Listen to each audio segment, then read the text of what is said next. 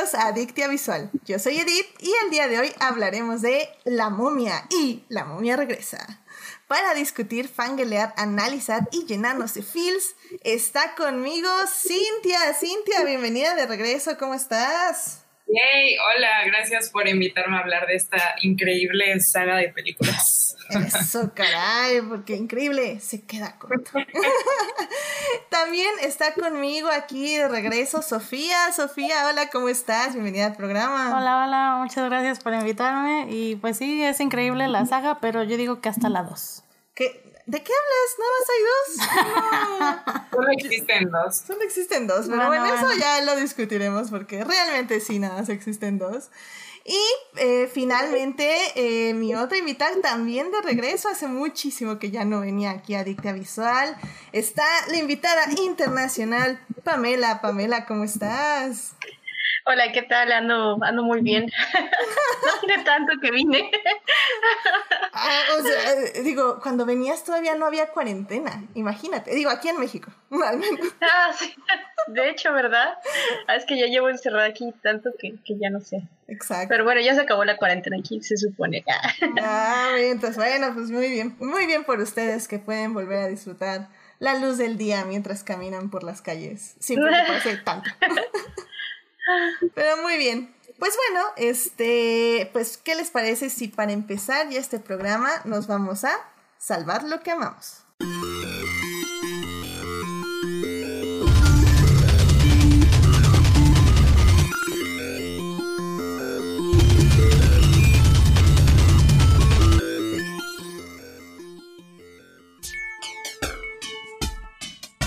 Muy bien, pues este, veamos, Cintia, ¿qué te gustaría compartir con nosotros? Hola, pues de hecho esta es una recomendación de Sofía y fue el podcast de Inside of You de Michael Rosenbaum.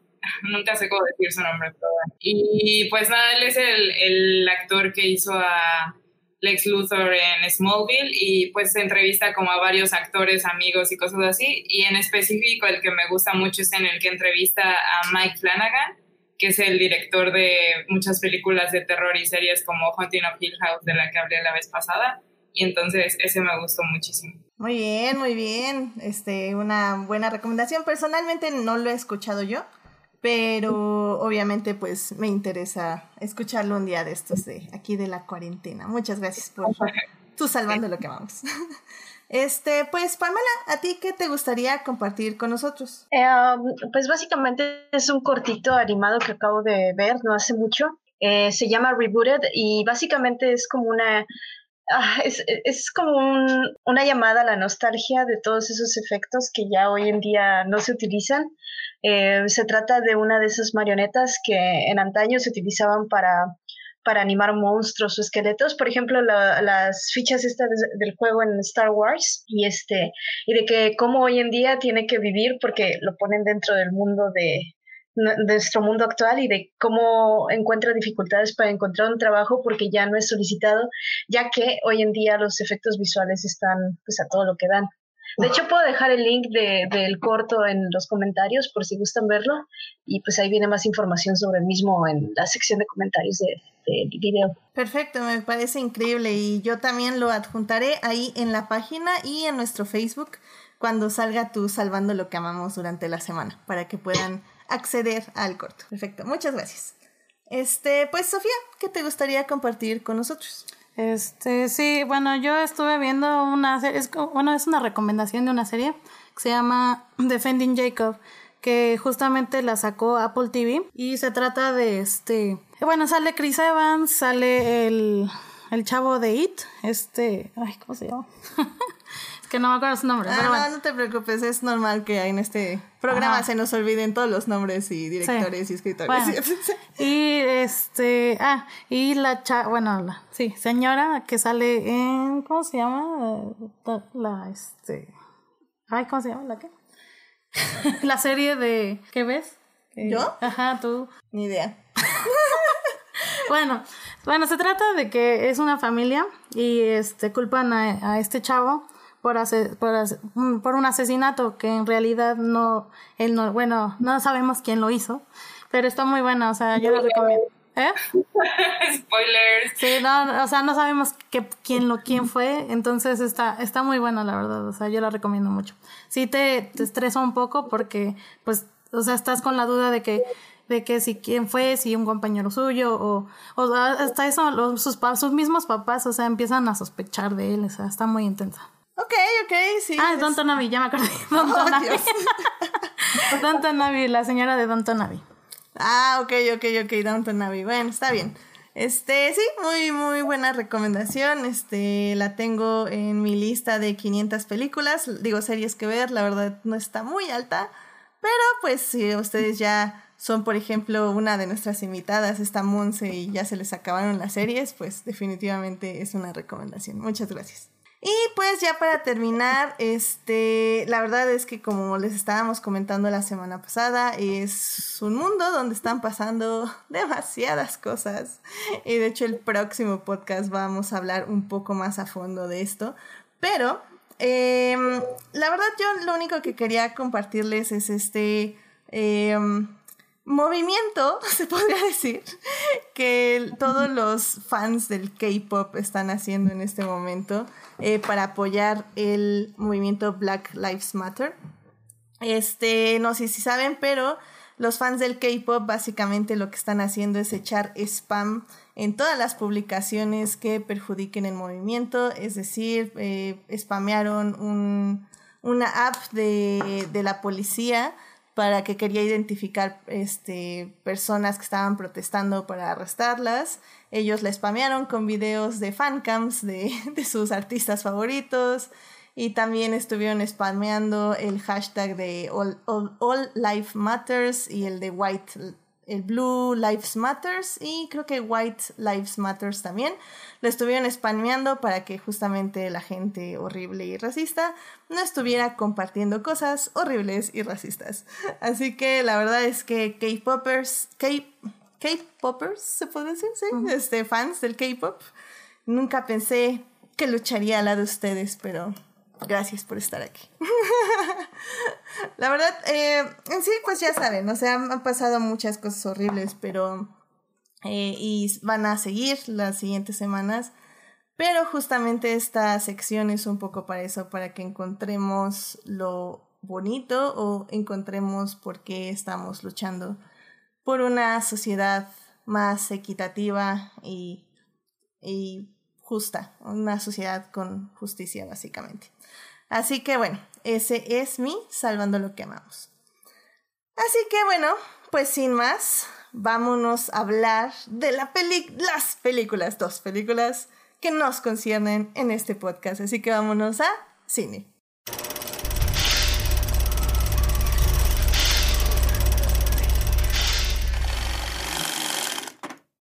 Pues ya estamos aquí para hablar de la momia. Y La momia regresa. Estas dos películas. Eh, la primera se estrenó en 1999 y la segunda fue del 2001.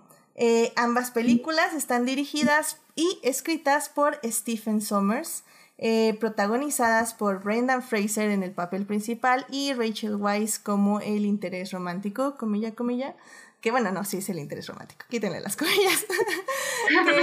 ya hablaremos más específicamente de cada una, pero pues básicamente este es un remake de lo que es la película que se llamaba e igual con el mismo nombre de La momia de 1932, pero obviamente el guion fue adaptado un poco más para la actualidad de los noventas, por decirlo de alguna manera. Eh, básicamente son, es un grupo de arqueólogos que eh, descubren a la momia de la persona de Imhotep y por error la reviven para desatar básicamente las 12 plagas y que éste se apodere del mundo. Pero bueno, en la primera parte hablaremos de La momia, la película de 1999. En la segunda parte hablaremos de La momia regresa y en la tercera parte pues hablaremos de la importancia de ambas películas en nuestra actualidad o por qué son películas clásicas, que básicamente van a ser las conclusiones, porque obviamente les diríamos por qué son unas grandes películas ahorita. En fin, pues vámonos a hablar de la primera parte. It is not a donut hole, but a smaller donut with its own hole. And our donut is not whole at all. Muy bien, pues ya estamos aquí para hablar de la primera parte. Y es que la verdad, eh, este podcast surgió un poco por porque estábamos viendo películas en la cuarentena y, y, fue una película que se eligió ver por X y razón. Y la verdad es que me sorprendí lo muy bien que ha envejecido. O sea, el paso del tiempo no le ha afectado absolutamente nada a la trama. Digo, evidentemente los efectos sí cayeron un poco, pero digo, la verdad es que no se ven tan mal. Un poquito, ¿no? Ese rey escorpión, Dios mío. Bueno, bueno, bueno, pero, pero no, no te me adelantes. Ahora sí que estamos hablando de la primera, porque la segunda tuvo ya otros problemas en, en el departamento de animación. Pero bueno, al menos la primera no ha envejecido mal, digo yo. No sé si avisaste, pero claramente va a haber spoilers. Ah, sí, bueno, este, a ver, gente, una de las películas ya tiene 20, 21 años de existir y la otra va a tener, tiene 19 años, así que digamos que va a haber spoilers. digamos que si no las han visto, vayan en este momento a Netflix, disfrútenlas, ríanse, pasen un buen rato en medio de esta crisis y luego regresen a este podcast si no quieren spoilers, pero digo, también no es como que no la van a poder disfrutar con lo que digamos, digo yo. ¿Alguna de ustedes recuerda la primera vez que vio esta película? ¿La primera sensación o, Sí, también, la primera sensación. No, yo no, la verdad, solo recuerdo que me encanta y la he visto demasiado. Yo creo que de niña era de mis películas favoritas y la vi muchísimas veces, pero pero no, así como la primera vez, no, no recuerdo. Sí, no, yo tampoco. De hecho, hasta pensé que la había visto en el cine, pero no creo. Sí, no, no creo. Ajá, yo creo que fue así en la tele y, y fue repetición y repetición de verla cada vez. Y cada vez me gustaba mucho y ya me sabía los diálogos. Ah, está, está increíble. Sí, o sea, porque yo también, o sea, recuerdo que, o sea, la, la, verdad, la verdad, así contando ciegamente, la he visto al menos unas 15 veces. Al menos. O sea, sí. y, y pues sí, o sea, la verdad es que es una película que crecí con ella y, y viéndola ahorita se me hace que no fue una mala película para crecer. O sea, la verdad es que tiene muchísimas cosas muy interesantes que hasta películas que están ahorita no tienen. Eh, digo, no sé eh, ustedes qué les parece, pero hablemos primero, por ejemplo, del personaje. Eh, vamos a saltarnos al personaje principal, pero vayámonos con el personaje de esta Rachel Weisz, que es esta Evie, que básicamente pues nos la presentan como, como una bibliotecaria que pues es un poco torpe, se podría decir, porque así nos la presentan en el caso de que le pasa algo cómico y pues así nos la presentan, así, pasa, pero que es un personaje que a lo largo de la película hay muchos momentos donde se reafirma como una persona que aprende, que sabe eh, y que le gusta compartir ese conocimiento con otras personas. O sea, no sé ustedes cuál es su percepción de este personaje. Em, yo recuerdo que para mí ella era una, era una persona muy apasionada y que no importaba lo que, lo que estuviera pasando, ella iba a llegar a, no sé, a, investigar eso que tanto le gustó. O sea, que era una persona que no le podías decir un no y que conseguía lo que, lo que quería por, por su pasión, precisamente. Sí, yo también lo recuerdo como un personaje que me gustaba mucho, o sea, incluso eh, ajá, con esta como que, bueno, tal vez me estoy adelantando un poco, pero como que esta transformación y revelación que tienen ambos personajes como que hizo que me gustara todavía más, porque, o sea, es inteligente, sí es como un poco torpe, pero al mismo tiempo no es, o sea, no es para nada tonta ni ni mucho menos, ¿no? De hecho, al contrario, como que demuestra que es más lista que muchos que, que salen ahí. Y este, ajá, o sea, como que era como un buen, un buen personaje que tampoco era tanto como damisela en peligro porque peleaba por no serlo, ¿no? Entonces, como que esa cool. Sí, Estoy de acuerdo. Sí, sí, sí. A mí lo que me encanta de esta película, porque Eh, o sea, vayámonos un poco al inicio. O sea, lo que a mí me gusta mucho es justamente eh, cómo retratan al inicio a Ivy, porque es a la primera que nos presentan y básicamente por la que entramos un poco a la película. Eh, inmediatamente para que ella pueda realizar su misión de encontrar esta ciudad eh, perdida egipcia llamada Hamun, Hamunaptra, este, tiene que acudir a un hombre, que en este caso es un hombre que está en la cárcel, que está a punto de ser ejecutado y que ella lo tiene que sacar de alguna u otra forma. Eh, que nos presentan a este hombre como una persona, pues obviamente que está sucia, desalineada, eh, violenta un poco, se podría decir. Violenta en el nivel cómico, no en el nivel violento 100%. Y que al final del día cuando lo rescata y más tarde ya lo encuentra para llevar, para en, en el camino al, al bote donde los va a llevar a la ciudad, eh, me encanta a mí ese momento, porque de hecho lo comentaba con ustedes cuando la vimos, porque me encanta que es el momento de la revelación de la belleza, que es algo que vemos muy poco en películas eh, para personajes masculinos. Creo que en este momento solo puedo recordar la película de Emma, eh, que recientemente salió en, en medios alternativos, donde, hay, un, hay, un, momento de revelación de belleza masculina. Y, y, creo que este es uno de los pocos momentos que he visto. Eh, quitemos obviamente Wonder Woman, que también creo que lo tiene. Eh, y, pero, pero sí, me, me, llama mucho la atención que nos decidan presentar así al personaje de Brendan Fraser. Eh, no sé ustedes qué opinen de este personaje. Pues crush mil sobre ese personaje. Era el Tarzán de, de época. Sí, sí, como el galán de su época durante algunos años y la verdad yo sí era así como de super crush con, con ese personaje, precisamente por esa, bueno, sí es revelación, pero no tanto, ¿sabes? Porque o sea, al inicio de la película te lo muestran así bien limpio, pulcro y todo eso, como que tiene un intermedio muy pequeño ahí cuando lo salva ella y después regresa a verse así de limpio y pulcro y todo eso. Entonces como que sí es revelación, pero al mismo tiempo no tanto como la de ella. Pero bueno, o sea, sí, como que yo era súper fan de esa, de esa parte. Mm, sí, tienes razón, porque inicia la película con él. Sí, perdón, se me había olvidado justo esa escena. Sí, ahorita es, más, es, más, notorio con, con esta Ivy.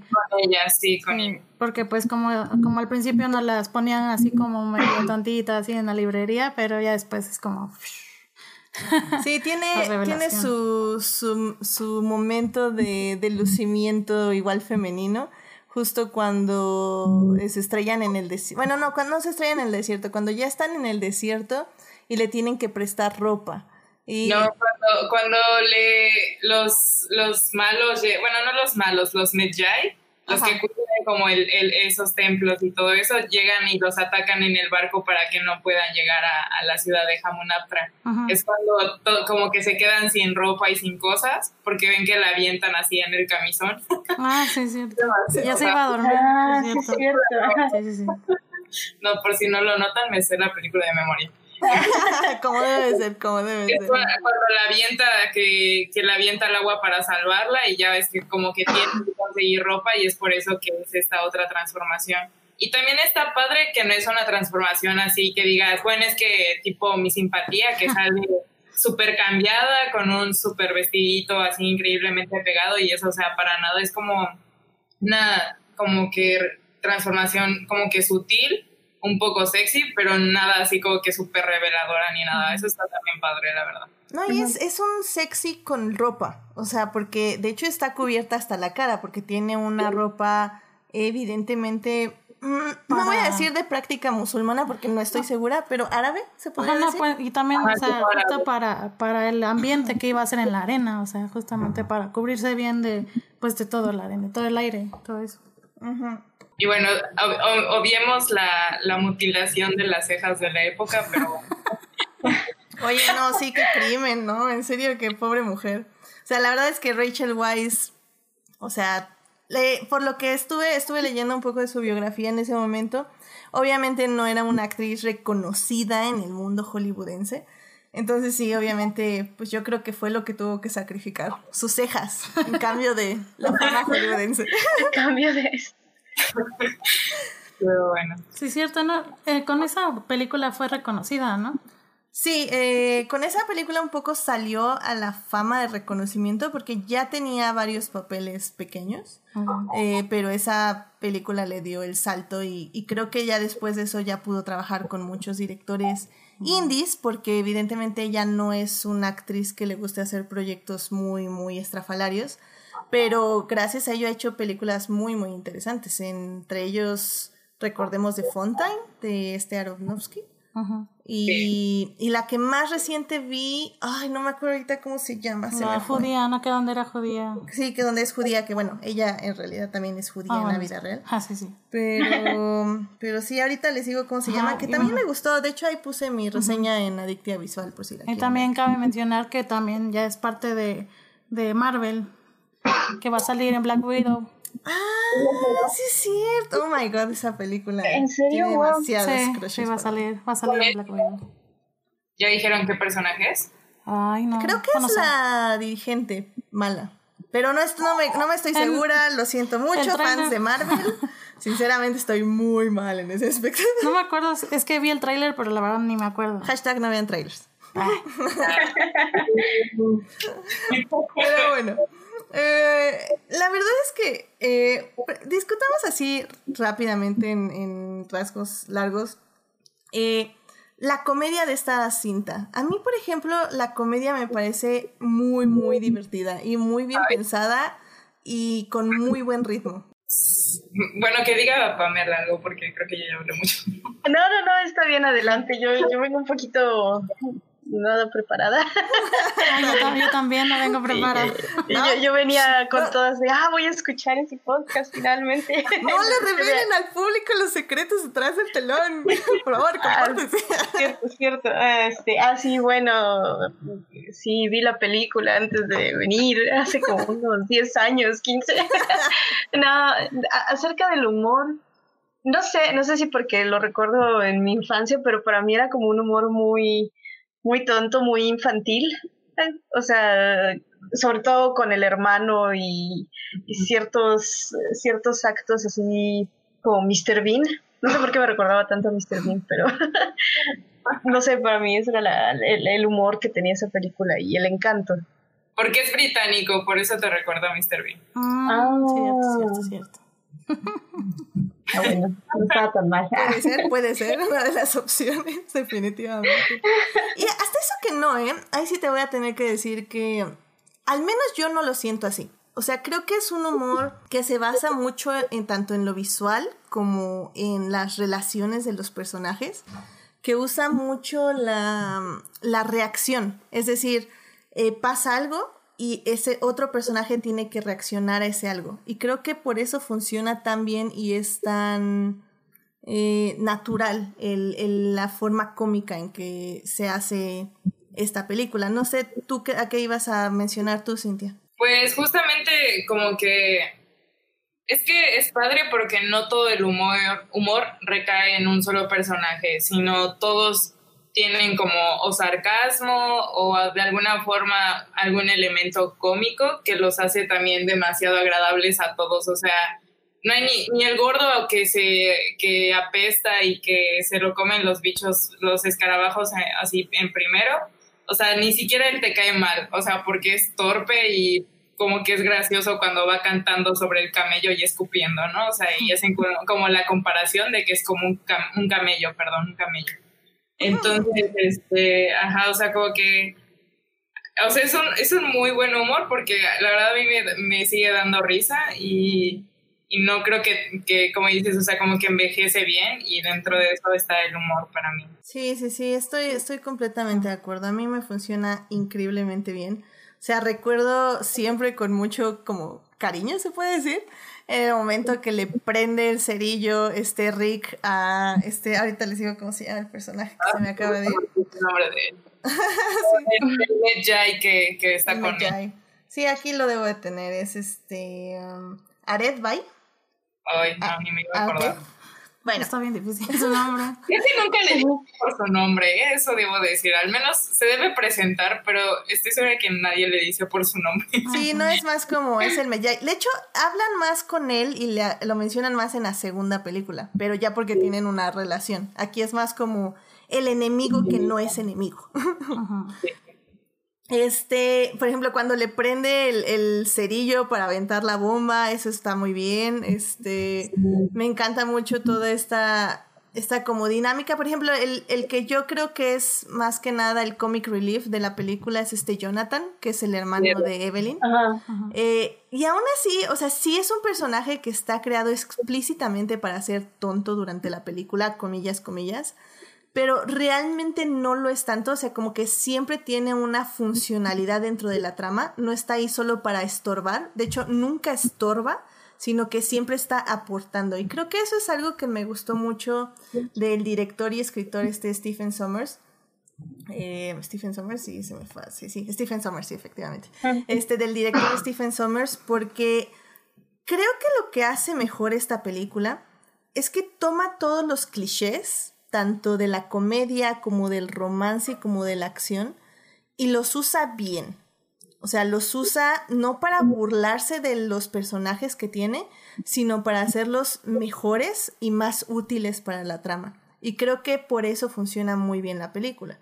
O sea, si nos movemos un poco a la relación romántica de Evelyn y de Rick, que es en este caso de Brendan Fraser y Rachel Weisz, es una relación que evoluciona muy bien, o sea, se basa 100% en respeto. De punto que, ok, empieza con un beso de no consentimiento, comillas, comillas, pero a partir de ahí, todo lo demás es una relación de respeto, de que Rick sabe qué ella puede hacer y qué no puede hacer. Y cuando ella le dice, vamos a hacer esto, él dice, ok, porque, porque ella sabe qué está haciendo, porque ella es la arqueóloga y cuando él tiene que hacer algo de acción, ella lo obedece a él. O sea, creo que es una relación muy bonita y cero tóxica. No sé si ustedes la recuerdan así, tú la recuerdas así, Pamela, o tú cómo la ves, Cintia. Bueno, pues yo sí la recuerdo así, como que como que se va construyendo, como que empieza por accidente, ¿no? Por lo mismo, por ese como que beso inesperado, como que empieza por accidente y como que ahí, de hecho, como que crece primero el interés en ella, ¿no? Porque como que ajá, como que la agarra de sorpresa y es la que empieza como que a, a, pues, como pensar más en ello, ¿no? Y ya después como que te vas dando cuenta, como él también como que dice, ah, bueno, pues sí es como que diferente y especial y además de que me salvó la vida, ¿no? Entonces, porque sí, sí va evolucionando y es, es una bonita, muy bonita relación. Sí, creo que es más, es muy bonito justo, por ejemplo, cuando están en el fuego y que ya se emborracha eh, que nunca debemos tomar, pero ok, se emborrachó. Eh, y, y, disfruto un buen ese momento porque es como eh, ella diciéndole lo importante que es ser una bibliotecaria y lo mucho que ella aprecia y, y valora su trabajo. Y él nada más la está escuchando y diciéndole, ok, ok, muy bien, bien por ti. Y ya cuando ella cae, este, pues ahora sí que se desmaya, se puede decir, este, de, de ebria este, él ya nada más la acomoda y ya la, la pone a dormir. O sea, creo que es un momento que, que disfruto mucho durante la película.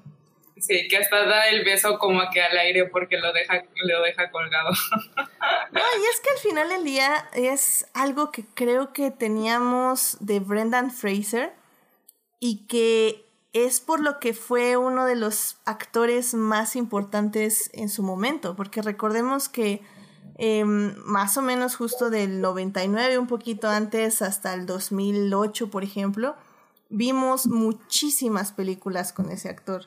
Y, y un poco de, de, la valía, creo que como actor que él tenía, era transmitir como esa confianza, esa bondad y esa como inocencia en un personaje que evidentemente era muy masculino y que transmitía también mucha fortaleza y habilidad. Sí. Y que él mismo hacía también todos sus stunts, por eso también se lastimó mucho y ya al final de su carrera actoral, que bueno, no ha terminado porque ya la volvió a retomar, pero al final como por los 2008, 2010, O sea, él ya estaba muy, muy lastimado de todos los stunts que él hacía y que no cuidaban que los hiciera de la forma adecuada. Entonces, creo que también se puede este, agradecer mucho el, el empeño que él ponía a sus personajes. Era, era un Tom Cruise. Ajá, que no, te iba a decir, no era cuidaba. Tom Cruise, ah, Daniel Craig también. Sí, o, o tal vez era antes de que se pusiera cool que los actores hicieran sus propios stunts, Ajá. claro. Sí, sí, sí. Y bueno, no hemos hablado de los malos. ¿Qué, qué nos puedes decir de los malos en esta película, Sofía? Em, pues, o sea, no, no eran el típico malo tonto. La verdad, sí, o sea, por ejemplo, la momia, pues, o sea, sí era bastante. O sea, me, a mí me gusta mucho el actor, el actor como le hace de la momia. Este, estamos hablando más de la primera, ¿verdad? Porque ya iba a decir de, de la, primera. otra. Pero bueno, este, pues sí, ese, y bueno, el que sí era tonto y que me molestaba mucho era el amigo, que se hizo malo. El, el que se roba todos Benji. los- Ah, sí, Benji. es cierto, es el único que... Ese sí dices, ay, está bien tonto y lo odias y lo odias, pero pues sí, supongo que tenía que haber uno de esos. Pero en general, bueno, o sea, a mí me gusta mucho cómo actúa la momia. Sí, este Imhotep interpretado, Imhotep interpretado por Arnold Bolso, Boslo, perdón, este, que es un, es un villano con una motivación extraña, porque sí quiere conquistar el mundo, claramente por eso está trayendo las 12 plagas de Egipto, pero no es su motivación principal, o sea, eso es, va a ser después de que logre resucitar a su amada Anaxunamun. Eh, que en este momento eh, se supone que Ivy le recuerda a Naxonomun y por eso quiere usar el cuerpo de Ivy para revivir a su anterior amor. Eh, eh, creo que este hecho de ponerle a un villano esta, esta misión es algo que no se ve comúnmente, o sea, casi siempre es como justo es héroe de Marvel, quiero conquistar al mundo sí o sí. Y cómo lo conquisto, tal vez es lo que puede variar, pero pues básicamente es eso. O sea, puedo llegar a la mitad de la película y saber exactamente qué quiere el villano, ¿no? Eh, pero Imhotep no. Imhotep en ese aspecto es diferente y, y la verdad es que la actuación de Arnold Bolso es, es muy, muy, muy, muy, muy, muy buena. O sea, la verdad es que, que es una persona que creo que tiene mucha presencia, ¿no? Como en la pantalla y mucha... O sea, tal vez no se siente como decimos, como malo, quiero destruirte, pero cuando ve a la gente a los ojos y dice, te quiero destruir, te destruye. Sí, bueno, de hecho, ahorita que lo mencionas, me acuerdo mucho cuando salió en un capítulo de Hechiceras. Y justamente era un personaje que te, como tipo It, que justamente te ponía en miedo, o el miedo, y con eso te atacaba. Era muy impresionante, la verdad. Sí, me gustó mucho ese capítulo de Hechiceras por él. no sé si ustedes lo vieron, No. ¿no? Ya no me acuerdo. ¿No te acuerdas? Ah, eso es muy bueno. La verdad, Ese capítulo no, pero sí. la verdad no, no sé, qué- ahorita no me acuerdo qué temporada, pero, pero sí es muy bueno. Creo que fue la 3. ¿Tú La, sabes? ver- la verdad no, no, no me no pude averiguar eso. Bueno, ese estuvo bueno. Creo que también se me hacía como un villano muy atractivo. Sí, sí. O sea, Digo, ¿qué? no sé, conforme lo vas reconstruyendo, conforme va, no sé, se va humanizando, por decirlo así, Sí. no sé, empiezas a tener, o no sé si empiezas a generar cierta empatía con él. Y todavía más cuando, cuando vas al pasado y descubres qué fue lo que pasó y sobre todas las traiciones y así. Entonces, no sé si hace, si llega un punto en el que en el que empieces a caer un poco más por él y dices, ay, pobrecito, no sé, a mí me pasó. Sí, yo creo que es más por todo lo que siente por Anox Anomun, ¿no? O sea, que fue por lo que, o sea, por puro amor fue lo que, por eso fue lo que hizo. Sí. Eh, así, eh, eh, creo, creo que es algo que podemos discutir claramente en la siguiente sección, porque se desarrolla muy bien este tipo de amor. Pero en este momento pongamos que es un amor no 100% puro, porque por algo es malo, Ajá, porque exacto. los fines para conseguir su amor no fueron los mejores. Se podría, o sea, como que apuñalar al emperador de Egipto, este, al rey de Egipto no es como lo mejor que puedes hacer, ¿sabes? No como inteligente. Sí, exacto. Pero bueno, ok, sí, pongamos que, que sí, que está buscando revivir un amor y que este amor no se revive. y que irónicamente nuestros protagonistas son los que descubren ese amor. Y, y sí, tengo que retomar 100% que esta película es un eye candy 100%, o sea, pansexuales, bisexuales son tremendamente felices aquí, porque, oh my god, todo el cast es cañón, o sea, cañón, o sea, es, o sea, Rachel Weisz, la amo, Brendan Fraser, lo amo, todos, todos, todos, espérame, hasta este, pues Arnold Bolso, obviamente, como Imhotep, y Ared Bay es Odette Fair, actor también, increíble también, lo amo. No, my god, es que no. O sea, la, el poder de esta película es impresionante. o sea, de hecho, bueno, iba, a decir que, como habíamos dicho antes, o sea, que justo no, no solo hay un villano, ¿no? Porque al principio los malos son los Medjay que están protegiendo y en ambas partes, o sea, desde el inicio, ellos son contra los que están peleando el, como voy a decir, ejército, no sé si, si sea un ejército como tal, pero son contra los que están peleando para defender Hamunaptra y que no, y que no lo, no lo consigan, por así decirlo. Y, este, y después ya son los que de nuevo atacan a, a todos los que van de excursión y también está esa como que al principio esa rivalidad con los americanos este, igual que intentan hacer menos a Ivy a pesar de que ella es como súper chida y, y los calla a todos. Este, y, y, ya pues finalmente la momia, ¿no? Que sí es como que el malo. Pero pues igual está, o sea, está súper padre, o sea, como que los efectos de, o sea, no importa que se vean horribles ya. Bueno, no son horribles, pero bueno, o sea, los efectos de cómo se va reconstruyendo, de cómo se come a, a las personas para absorber y, y como irse reconstruyendo y cuando le pasa el escarabajo por la boca y se lo come. Ah, los escarabajos, oh Dios. Oh, los escarabajos. Me traumaron por mucho tiempo. es que no manches, o sea, la, idea que se te meta un bicho abajo de la piel es como, oh my god. Que te tu cerebro. ¿Cuáles son las probabilidades? Pero ya sé, no, no, no, sí, sí es uno de los momentos, creo que mejor logrados, eh, lo leí en Wikipedia, que ese momento fue una de las cosas que se agregaron a último momento, se podría decir, los escarabajos como, como device, este, para, para mejorar esta onda del terror, se podría decir. Eh, y la verdad es que funcionan muy bien. O sea, la idea de un escarabajo abajo de la piel. 10 de 10. 10 de 10. Oye, y no lo había pensado, pero ahorita que lo mencionaste, creo que es como una de las pocas películas donde... Eh, pocas películas hollywoodenses, comillas, comillas, porque esta es como casi británica, eh, donde los gringos son malos o son tontos. Sí, son como los tontos malos. Son como los... No, no son tontos, ¿sabes qué? Son ignorantes. Eh, no, son como demasiado coqui. ¿Cómo se dice coqui? Arrogantes. Arrogantes, eso, son arrogantes y se sienten mejor que los demás. Claro, que es, que es algo como muy común de, de esta idea de, del conquistador, de que no te importa que sean ni las tradiciones ni, ni las maldiciones que puedan cargar esos cofres, mientras te dé oro, a ti no te interesa. Y mientras las vidas de tus esclavos, porque son esclavos, eh, eh, pueden valer, básicamente, pero pues a ti no te importa porque ya obtuviste tu tesoro que es básicamente lo que hacen y al final del día pues reciben su merecido. Sí, sí, sí. Ah, sí, sí.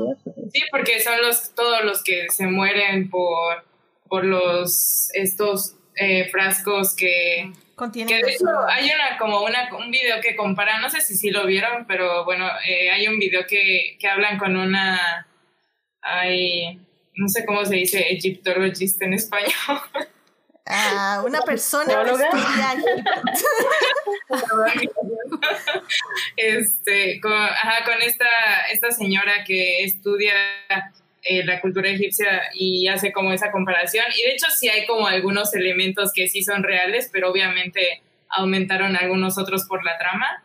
Pero esos frasquitos dicen que sí son reales, solo que son cuatro en lugar de cinco y cosas así. Pero, ajá, todos los que agarran sus, sus frasquitos son los que se mueren. ¿Y te acuerdas cómo se llama la chica? La Egipto. Eh, no, pero ahorita lo busco rápido. Sí, busca, porque de hecho yo también leí un artículo que decía que justo el, lenguaje de, que de todo, de toda la película, eh, sí es lenguaje egipcio, y que trataron de mantenerse muy este apegados a lo que eran las pronunciaciones y todo esto. Y digo, eh, ¿perdón? No, ya, ya lo encontré. Ah, Se llama uh, doc, es eh, doctora Colin Darnell. Okay. o sea, ella como que eh, estudias todo eso y en su Instagram, eh, de hecho, como que es como que es súper vintage toda la ropa que usa y, y, como que recrea un poco escenas y toma fotografías en, en lugares históricos y arqueológicos y es muy interesante. Igual luego te paso la información para que puedan verlo y buscarla. Pero, ajá, ella hace como estas comparaciones y dice así como de, no, esto no es así. Dice, bueno, de aquí sí es real y sí dice esto, el, el, escrito que pusieron y los y todo, como, como, dices, el lenguaje y cosas así. Pero bueno. Excelente, sí, pásamelo y lo ponemos ahí en la página o en el Facebook para que puedan ver ese video si les llama la atención. Sí, es curioso. Pues sí, y la verdad es que Ah, por cierto, este Julián García en el chat nos está diciendo que el episodio que preguntas de Charm, Sofía, es el episodio 16 de la segunda temporada.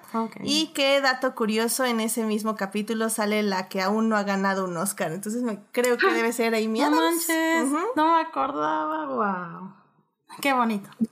Pues bueno, digamos que vamos a hacer un rewatch de Charm. La verdad no estoy, no estoy nada en desacuerdo a un rewatch de Charm. Y luego un programa de Charm. Eso, caray. Pero bueno. Eh, pues bueno, ya para cerrar básicamente esta película. Eh, la verdad es que sí, eh, como conclusión de nada más de esto, creo que es una peli que sí tiene tiene muchos detalles que gozar, o sea, no solo están todas las cosas cómicas que dijimos, sino hay, hay muchos detalles feministas y tanto con el personaje masculino y con el personaje femenino. De hecho, yo lo estaba poniendo ese día que la vimos en el Twitter como el female gaze con un protagonista masculino en una en una este en una película de acción, lo cual es muy muy muy raro ver lo cual me parece como súper interesante. Y, y, el personaje de Ivy es, es algo que casi nunca vemos. Que sí, o sea, tengo que admitir que sí está como en un nightgown toda la película, pero en ningún momento su cuerpo es sexualizado, en ningún momento la vemos débil. La vemos débil cuando tiene que ser débil, comillas, porque no sabe hacer algo pero no es que ella se sienta débil, sino que hasta aprende a disparar y aprende muchas cosas mientras avanza la cinta. Y creo que eso es muy interesante y es algo que no vemos casi. Pamela, yo sé que ya tú te tienes que ir ahorita, eh, pero no sé si quieras darnos como una conclusión que tú tienes de estas dos películas. Uf, no, nunca, o sea, es que honestamente nunca las había pensado tan, tan a fondo. Honestamente, siempre que vi estas películas era, era porque era algo que disfrutaba y que no me cansaba repetir en varias ocasiones. O sea, nunca me puse a pensar tanto en, en, en si, si, si, si, era real o no. O sea, la manera en que crearon el mundo de, de la momia en esa ciudad, de cómo iba a conquistar, en cómo en cómo todos estos elementos la componen, para mí funcionaba muy bien y realmente me metía, o sea, era algo que, que, que, jamás me aburría y que no decía, ay, esto, o sea, y que los chistes y que todo lo que se mostraba siempre, no sé, este, me, me llamaba y hacía como un clic en mí. no, no, sé si eso sirve como conclusión, pero es así como lo, lo que a mí me, me llega de esta película. Muy bien, muy bien. Este, sí, la, la, verdad te invito a volverlas a ver. Creo que, eh, digo, eso ya lo hablaremos más con el público, pero pues te lo digo a ti rápido. Creo que aguantan muy bien el paso del tiempo y lo aguantan, o sea, muy, muy, muy, muy, muy bien. Y, y no solo en el nivel eh, narrativo, sino también en el nivel de aportación este, narrativa. Y creo que eso es importante.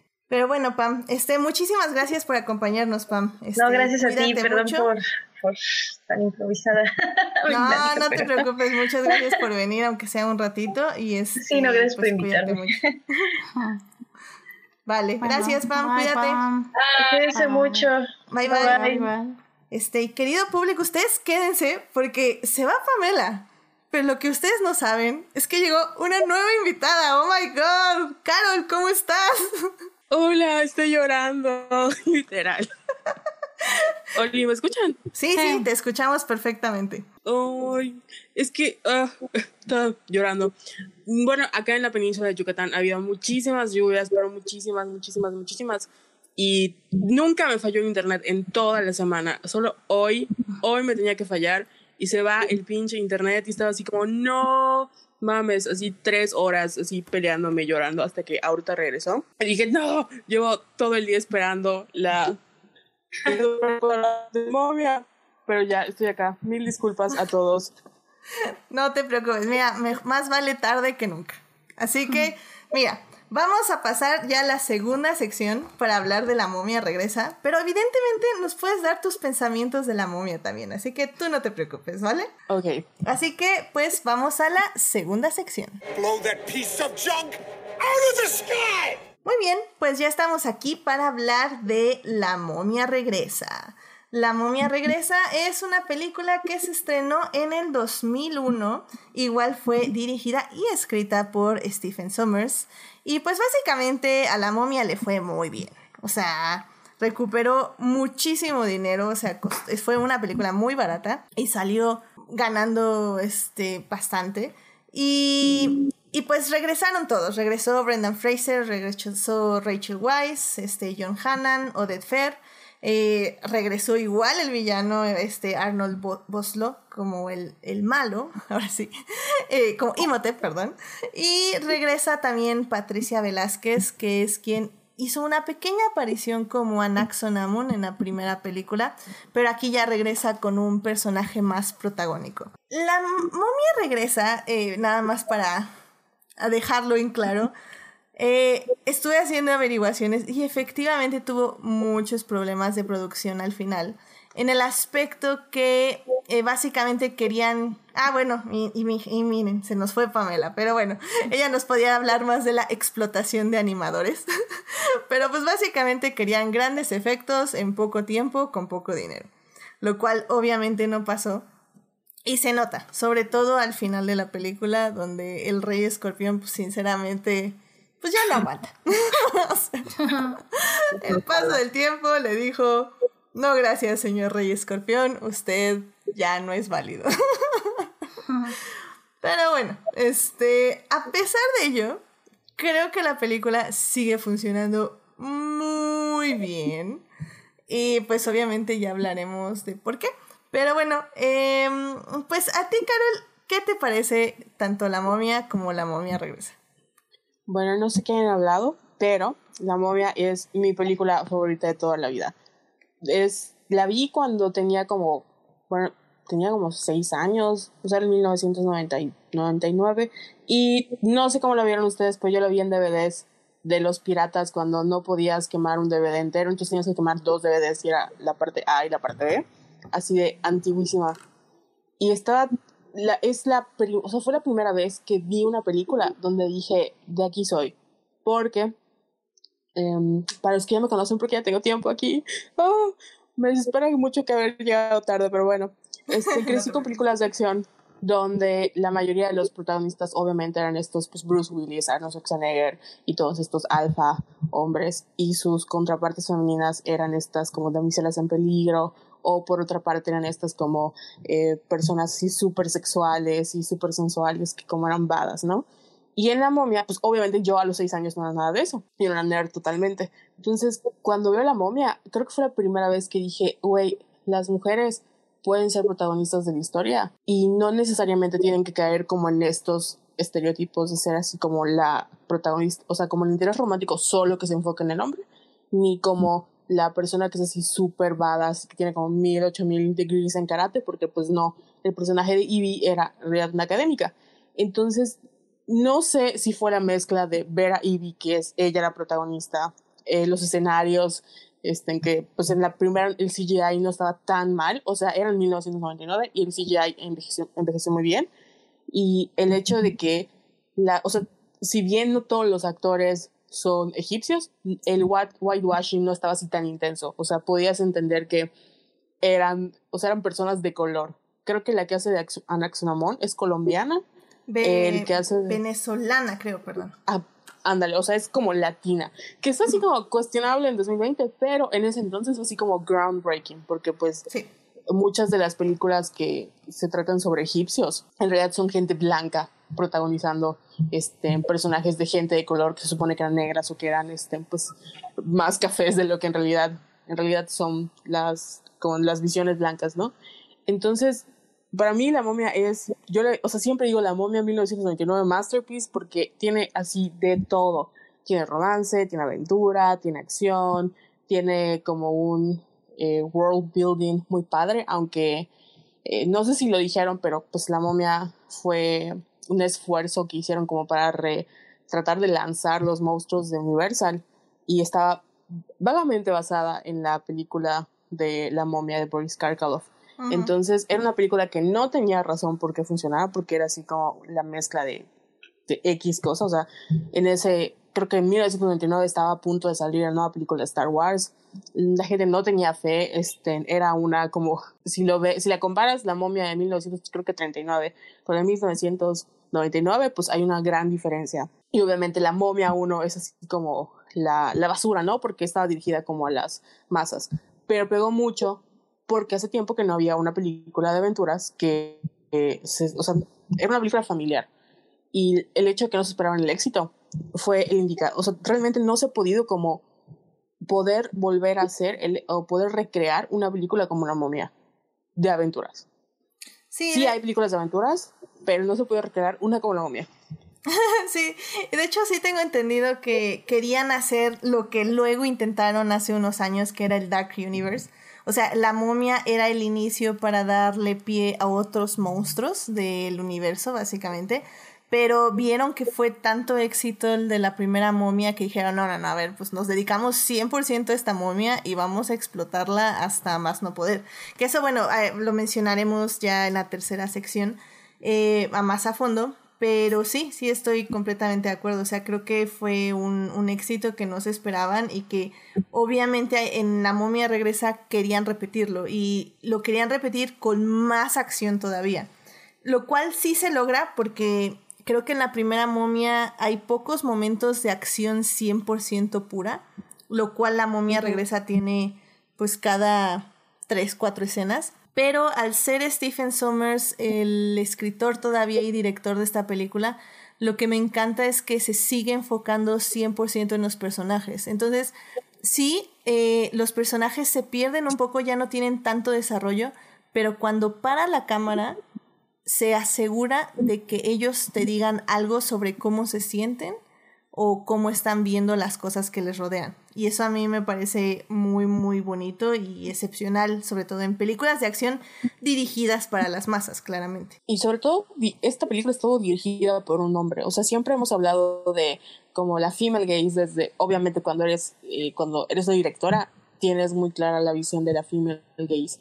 Pero el hecho de que él haya escrito la película y la haya hecho en 1999, cuando tenía todo el pretexto para hacer este pues la momia de Tom Cruise o hacer eh, Indiana Jones o tener este como estos referentes te da un indicio de lo adelantado que estuvo a su época que siento que mucha gente no le reconoció hasta ahorita. Porque les digo yo he sido fan de la momia desde que tengo memoria y uso de razón y eso hasta hace como 2017 cuando cuando la momia de Tom Cruise que intentaron replicar este y volver a sacar los monstruos de Universal empezaron a volver a tomar esta conversación de qué, qué tan importante fue la momia porque pues al final las películas que creo que nos marcan no necesariamente tienen que ser como estas, bueno, sí es una obra de arte, pero no necesariamente tienen que ser como estas obras de culto este, consideradas como el cine de autor, cuando muchos de nosotros crecemos con películas que nos impactan y de alguna manera nos cambian la vida. Y para muchos niños, en especial para mí, la movia fue así como de, wow, puedes hacer películas de aventuras, que es un, es un género que no quiero decir que está en decadencia porque ha tratado, como que le ha costado muchísimo, sobre todo en el, en el cine de 2020 cuando hay superhéroes. O sea, el cine de aventuras le ha costado muchísimo. Creo que la última película que vi que dije, bueno, o sea, lo pudo lograr hacer es Jumanji con la de... Karen Gilligan. No vi la última, sino la del... Sí, ándale, Ah, pero la, sí, la primera, primera. donde Ajá. hacen como el primer Jack reboot. Black y... La Roca Ah. también, ¿no? La La primera, roca. primera. Sí, pero... Ah, no.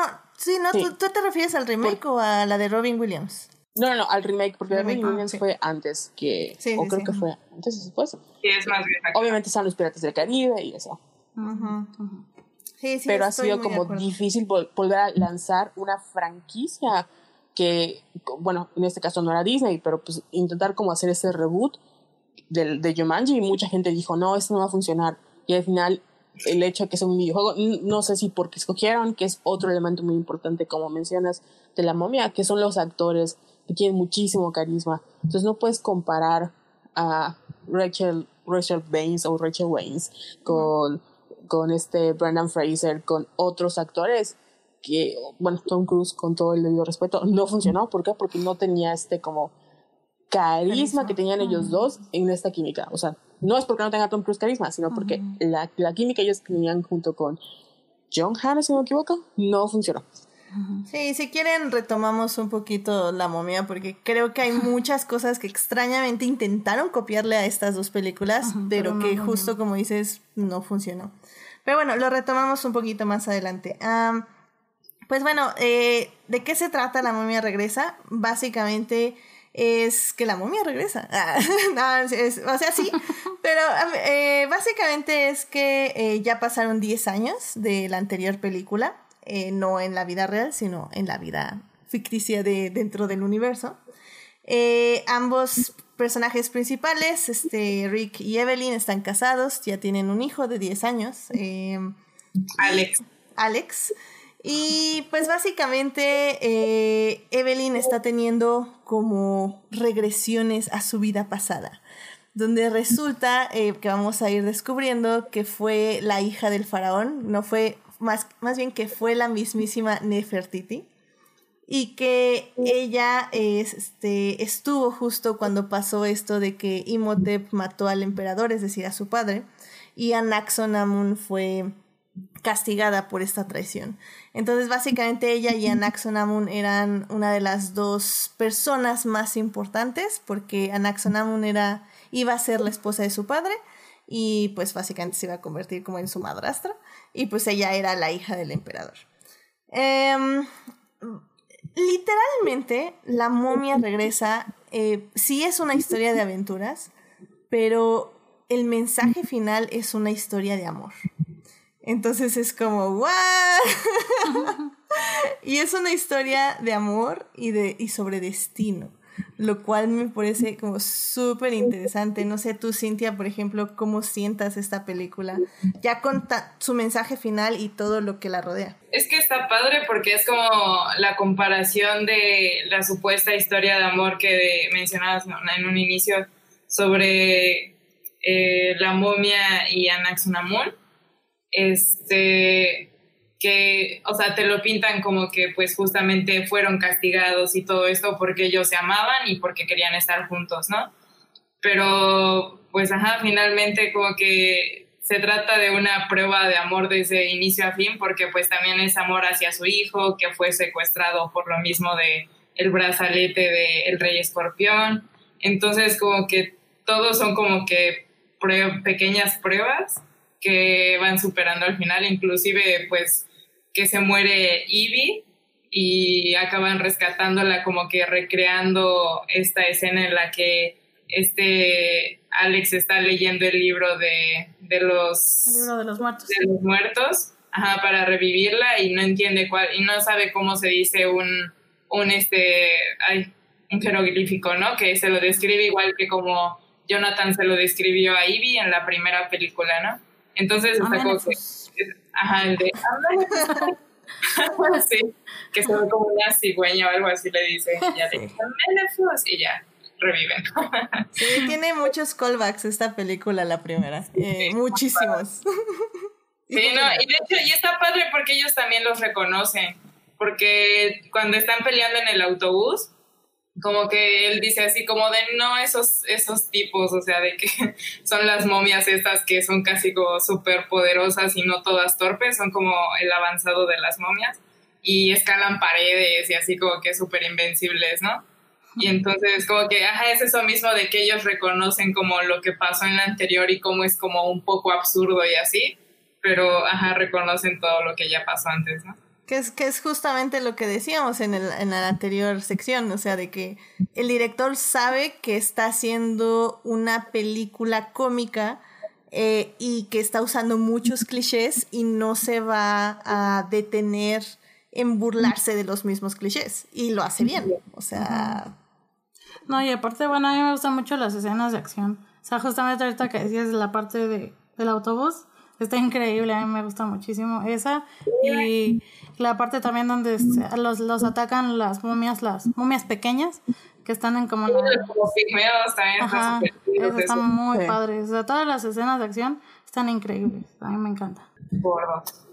Sí, sí, sí. Y, y, digo, por ejemplo, regresando a los personajes, eh, creo que es muy raro eh, lo noté la última, la anterior vez que vimos Jurassic Park, que bueno, la vi como hace, la vimos como hace un mes casi, un mes y medio tal vez, em, que es muy extraño que los directores pongan a los niños en papeles inteligentes. Es decir, que no sean papeles 100% de comic relief o de protegerlos o de nada más rescatarlos y que pues básicamente estén ahí como muñecos hasta que lleguen por ellos. Es, es muy raro ver eso en películas. Y sí, Alex puede ser un poco molesto en algunas partes, pero la verdad es que me encanta cómo eh, 100% explican que sus padres este, lo han educado muy bien, o sea, que nunca le dijeron como, ay niño, tú eres muy tontito, este, quédate aquí a jugar con la arena eh, mientras nosotros vamos a hacer cosas de adultos. O sea, no, 100% Evelyn le enseñaba idiomas, le enseñaban historia, o sea, las ratoneras que él construía mientras sus papás estaban indagando en las pirámides eran inventos, porque pues esos son inventos. O sea, creo que es un niño que 100% te muestra el director cómo puedes dirigir la creatividad de una persona y valorarla 100%. O sea, creo que es algo que no vemos mucho en el cine. Ni en las series como The Strain. Ay, no, The Strain. porque también el niño, o sea, les deja estas pistas a sus papás, ¿no? Para que lo, lo sepan encontrar. Como que, que, que, justamente arma estos castillos de arena para, para dejarles las pistas a sus papás, pero pues porque o sea, desde que se pone el brazalete y reconoce todos los lugares que justamente en los que probablemente ya había estado porque como vemos que lo llevan en sus viajes arqueológicos, o sea, y que su mamá le ha enseñado, o sea, está pues también padre, ¿no? No cualquier niño sabe la diferencia entre una ciudad egipcia y otra, ¿no? Claro, y que hasta te dan a ti un mismo recorrido rápido por Egipto, que como casi casi es un visit Egipto. Pero funciona, o sea, está padre. Digo, creo que no molesta. No, para nada. Y, y bueno, pues si ya vamos también con los dos protagonistas, este, creo realmente que me encanta cómo está retratada su relación. Eh, igual es una evolución de cómo se trataban en la primera película. Y me encanta como estos pequeños momentos donde, por ejemplo, hay, hay un momento que están en el globo aerostático. aerostático y y dice algo así como, este, yo también amo a nuestro hijo y lo voy a salvar y etc. Este Brendan Fraser, Rick, el personaje de Rick. Y, y es muy, muy bonito. Creo que es muy poco común ver personajes masculinos expresar amor o preocupación acerca de lo que tienen que hacer. O sea, casi siempre solo los vemos haciéndolo y peleando y, estamos viendo a Liam Nilsson rescatando a su hija por 500 vez de que la acaban de volver a secuestrar, maldita sea. Pero, pero como que siento que no, no vemos cómo, cómo se preocupan por ellos y, y evidentemente hay muy pocos momentos de la relación padre-hijo pero esos pocos momentos son muy importantes. Igual con Rachel, o sea, evidentemente con este Evelyn. Eh, pero también es, es algo que, que creo que es muy importante eh, en la momia y que Stephen Sommers se da el tiempo de hacerlo, aunque sea un poquito, aunque sea rápido, pero lo hace bien y creo que eso también hay que apreciarlo bastante de la película. Sí, igual que, este, como decías, el personaje de Alex, o sea, al final es cuenta, creo que es un niño como de 10, 8 años, no, 8 años. Entonces, el hecho de que sus papás confíen en el niño porque saben que es una persona muy inteligente y que repasa en los museos y que cuando les dicen, no, es el director de no sé quién y todos le creen, o sea, así como en la 1 todos siguieron a Ivy, aquí todos siguieron a Alex y nunca dudaron. Eso también es muy importante porque es como bueno, siempre nosotros como adultos nos centramos en que los niños son niños, ¿no? Y los niños no saben, los niños no escuchan, o sea, los niños no entienden nada. Y el hecho de que una película familiar te diga, no sabes que los niños también pueden ser muy inteligentes, este, tienes que confiar en ellos, tienes que respetarlos y tratarlos como humanos, pequeños adultos, escúchalos. Fue, o sea, también se nota en la manera en la que ellos se van, este, o sea, van siguiendo las pistas, van llegando hacia él, entienden que, o sea, están confiados en que su educación eventualmente los va a llevar hacia él porque es una persona muy inteligente. Sí, sí, sí. Como bien dice, dice en el chat Miranda Campos, este respeta y refleja cómo es un niño de su edad. Eh, luego cualquier niño de, de, más de 10 años se sigue comportando como si tuviera 6. este, sí, o sea, es, es eso. Un saludo a Miranda, es una compañera de la carrera ah, que Está, es que estaba muy emocionada porque iba a venir temprano, pero pues ya se fue de internet, ya ánimos. Pero aquí estoy. no, pues muchas gracias por, por escucharnos, Miranda, aquí. Ahora sí que aquí estamos, esperando a Carol hasta que llegue. pero, Lo logré. Eso. Y, ay, bueno, y también nos comenta que ama el flashback de Eve y a Naxon Amun al inicio. Sí, van, son lo mejor de la vida, me encanta amo el vestuario, el maquillaje, la pelea, la flexibilidad, la flexibilidad de quien sea que haya hecho esos stunts. Está increíble, súper fan en todo. Sí, es, es muy padre y, creo que lo comentaba con ustedes cuando estábamos viendo la película. Es, ay, se me acaba de ir la idea. ¿De la película? Ah, sí, no, no, no, que, que la trama en sí eh, puede acusarse de que es como muy engañosa o muy compleja o muy así como, ¿qué excusa ponemos para hacer la momia 2? Este, o sea, ¿qué, qué ridiculez vamos a armar para decir que la momia revive? Y, y, se fueron como la ridiculez más grande, ¿no? Que es que las vidas pasadas de estas mujeres se tienen que manifestar en este año, el año del escorpión, para que Imhotep obtenga el, poder del rey escorpión. ¿Y cómo vamos a hacer eso? Ah, pues con un flashback mostrando las vidas de estas mujeres y cómo eran guerreras. O sea, creo que en escrito sí se oye como chale, o sea, relájense, eso puede salir muy mal. Pero en la película sale muy bien y se siente muy natural, o sea, la idea de que Rick tuviera ya un tatuaje, que lo predestinaba como un Medjay protector del, del, rey de Egipto, de que Ivy fuera Nefertiti, de, de esta relación con Axonamun, todo, todo, esto que ya le estamos diciendo. O sea, se siente súper bien hecho, como muy natural. Y la, la forma en que como muestran que Ivy va obteniendo estas habilidades de pelea, también se me hace como súper natural. O sea, como que cada flashback le trae habilidades de pelea, le trae recuerdos, le trae estrategias, le trae este cómo manejarse alrededor de la pirámide, etc.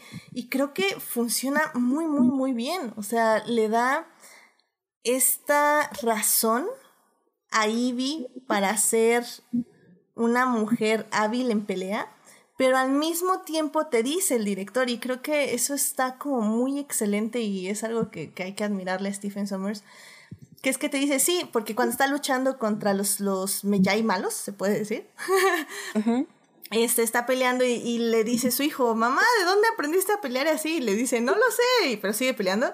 Y, y, ya cuando golpea con la cabeza y el codo y así, ya dice, ah, bueno, eso lo aprendí de tu padre. O sea, sí te dice, ok, sí, tiene estos poderes de pelea, bueno, no poderes, pero estas habilidades de pelea por su vida pasada, pero también en su vida presente es esta mujer. Entonces, o sea, no es como que salió de la nada ni por sí sola no se podría valer sin, sin tener una vista a su pasado. O sea, y eso me parece como súper extraordinario para una película del 2001. No sé. Y además tiene sentido si lo piensas como en cuestión de personajes, porque en la momia 1 Ivy era pues la bibliotecaria, o sea, una orgullosa bibliotecaria que su mayor como fortaleza era, o sea, no tenía por qué buscar más allá de ser una bibliotecaria porque era lo que le, le importaba, pero obviamente cuando se casa con Rico Connell, que o sea, solo si nos quedamos con la primera película, es un personaje que, pues es como un alfa male, de que todo lo puede, él, o sea, siempre le da, tiene la mejor puntería del mundo, o sea, es capaz de hacer todo, todo, todo, a su manera, obviamente, y te lo, te lo compras porque no es este, este alfa de, oh, mis sentimientos no tengo y todo estoico, sino es una persona que tiene como una persona muy, eh, como, relatable, o sea, te puedes identificar con él. Y obviamente, si se casan estos dos, pues ya, o sea, en la película, en la 1, te das cuenta de que realmente ella, o sea, la protagonista es ella. Y que su personalidad es lo que como que empieza a sacar como toda esta fortaleza de que no, hay que salvar el mundo porque todos vivimos en el mundo y es un problema de todos. Y él en realidad es la que la, el que la sigue y está detrás de ella, así como el personaje de la mamá, ¿no? Así de que no, y por favor deja de despertar momias. Entonces, tiene sentido de que al final, o sea, ella sea la que guíe y vaya como aprendiendo su vida después de este incidente de la momia. Obviamente la meter en más problemas porque su naturaleza es curiosa y él nada más sea detrás como voy a cuidar que no le pase nada a mi esposa en el proceso. Y pues sí tiene sentido de que incluso la manera en la que o sea, la vemos como transformada la primera escena donde ella patea a la serpiente, como ya una mujer más segura, más este audaz consigo misma, su vestuario es totalmente diferente, como para demostrar ese cambio de, tiene cejas. Y de personalidad. Ahora sí. Súper importante. Ándale.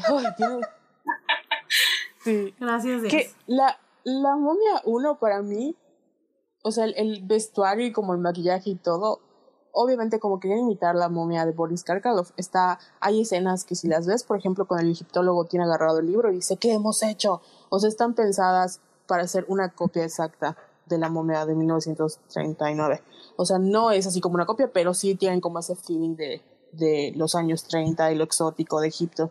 Y ya la momia de, si no me equivoco, es 2001. Lo que está pensado es como, este, como esta película ya de acción, este, en este big budget, donde ya tenemos este, las nuevas de Star Wars, donde poco a poco estamos como, o sea, ya los fenómenos de taquilla se hacen cada vez más populares y estamos tratando de recompensar como toda esta parte que ya sembramos del el, mundo que construimos, hacerlo así como más explotable, más vendible, más acción, eh, solo utilizando los, o sea, los mismos elementos que funcionaron en la primera, las volvemos a replicar, obviamente con hasta otra tonalidad, porque pues estamos en Londres, luego nos vamos a, creo que, bueno, primero estamos en Egipto, luego nos vamos a Londres, luego regresamos a Egipto, vamos mostrando como diversos, diversos paisajes, el CGI baja de calidad terriblemente, pero el objetivo ya es como capitalizar o vender otra vez esta historia de aventura más que la historia de, de la aventura de encontrar a la momia en los 30 a la aventura de encontrar a la momia ya en los 50 y como en la modernidad. Exactamente, y de hecho hay, aquí hay un punto, eh, Miranda está escribiendo en el chat. Eh, voy a leer todo y ahorita retomo el punto que me interesaría ver, que dice, em, se siente igual muy natural con lo que con lo que dijeron en la parte 1, la química entre Rick y Eve apoya mucho la trama, por justamente cómo están sustentados en esta paridad de personajes. Eve no es una damisela en peligro, como bien lo mencionan desde el inicio, y eso equilibra mucho todo, subrayando una vez más la importancia de representar justamente mujeres o niños y personajes cómicos, como dijeron Jonathan, nunca estorbó, como nos acostumbran a los personajes de comedia como acostumbran que los personajes de comedia terminen siendo. Todos apoyan para ser representados justamente. Y, y, de hecho hay, algo muy interesante que no discutimos justamente en la primera sección y ahorita eh, me gustaría retomarlo, que es esta idea de la damisela en peligro, porque hay, hay una paridad hasta en eso. Eh, casi siempre eh, en la momia 1, Rick salva a Eve en, el, la, en 1 la salva de las ataduras de la momia y él ya se enfrenta a Imhotep directo. En esta segunda, él tiene que enfrentarse al rey escorpión, básicamente, y impedir que Imhotep se apodere de su ejército. Y eso es lo que va a hacer Rick, y lo va a hacer y lo va a hacer muy bien. Pero, ¿qué va a hacer Eve por Rick? Eve lo que va a hacer en la primera película, o sea, ya que él la salva a ella, eh, ella lo va a salvar a él. Ella va a leer el libro de los mu- muertos. No, el, Sí. libro, de, sí, el libro de los muertos Sí, de los muertos. para quitarle los poderes a Imhotep. Y luego también El ya, de los vivos, el libro de los vivos es el dorado, el de los muertos es el que revive gente. Sí, el entonces, entonces sí, va, sí, está bien, ok. Entonces va, va a leer el libro de los vivos para quitarle los poderes a Imhotep y que Rick pueda matarlo. Es decir, salva a Rick ya justamente cuando Imhotep lo iba básicamente a matar. Pues siempre se, se va a morir cuando como que sin aire, o sea, como que asfixiado. Ah, sí, sí, sí. Y en esta segunda, salva a Rick cuando ya derrota al rey escorpión. Ella es quien lo salva. Eh, y que ya es el momento culminante y el momento más triste para nuestro villano Imhotep. Porque básicamente aquí lo que nos está diciendo Stephen Sommers es que en una relación amorosa tiene que haber esa paridad. O sea, no puede ser una persona la damisela en peligro. Los dos tienen que salvarse mutuamente todo el tiempo. Y es algo que quiere mostrar 100% en la, en la comparación de la relación de Anaxonamun con Imhotep y de Rick con Eve. O sea, Anaxonamun decide no salvar a Imhotep porque eh, básicamente su amor no vale su vida. O sea, arriesgar su vida para salvarlo no vale la pena. Y Imhotep, como os decíamos bien en la primera parte, es un villano muy humanizado que muere de corazón roto, literalmente. Mientras que Eve eh, arriesga todo para salvar a Rick. Y pues básicamente ese es eh, la muestra visual de su amor. Y si eso no les parece hermoso y romántico, no puedo hacer nada por ustedes. es increíble. La verdad, la verdad, poesía. Poesía 100%.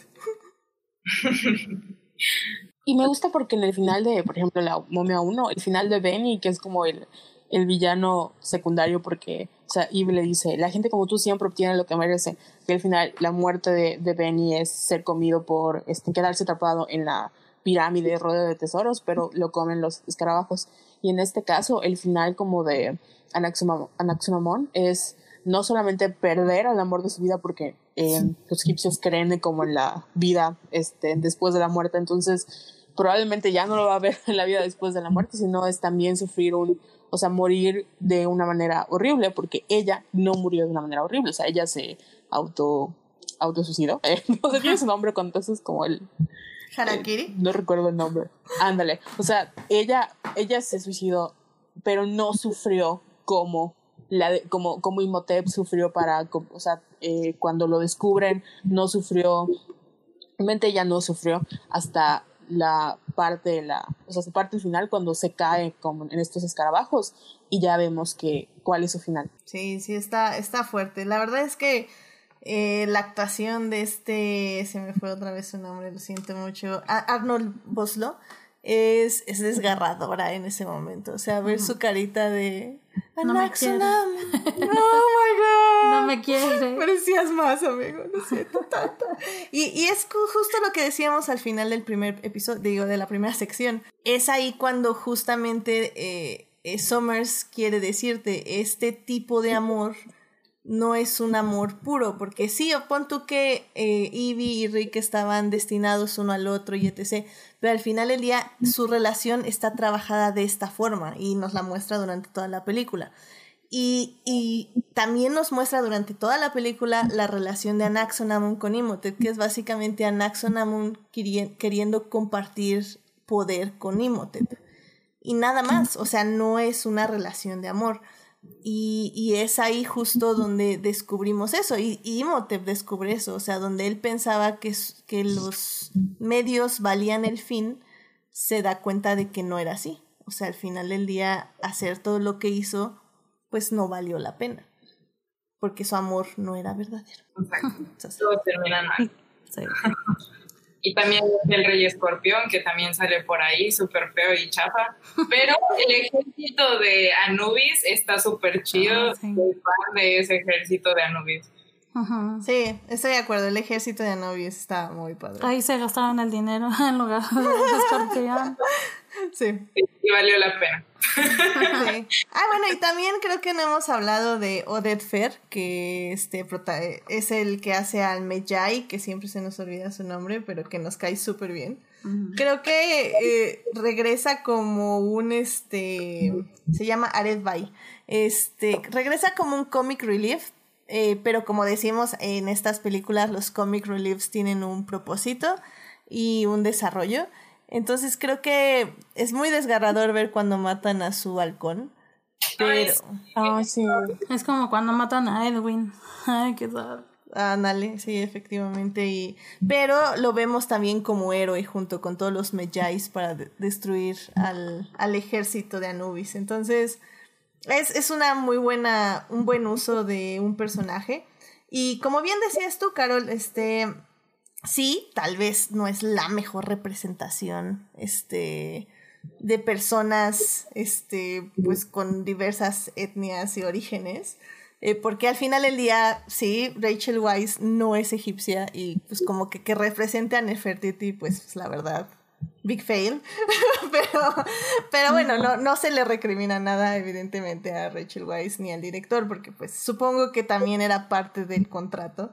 Eh, pero bueno, por ejemplo, Oded Fer, que representa a este Medjay, pues él es, este, él nació en Israel, entonces tenemos eso, este, Imhotep, el actor de Imhotep, es básicamente sudafricano, eh, pues ya estábamos diciendo que Patricia Velázquez es venezolana, El otro personaje nuevo, el que aparece, el que lleva el globo este aerostático, él es, o sea, es como el- la otra, como diversidad.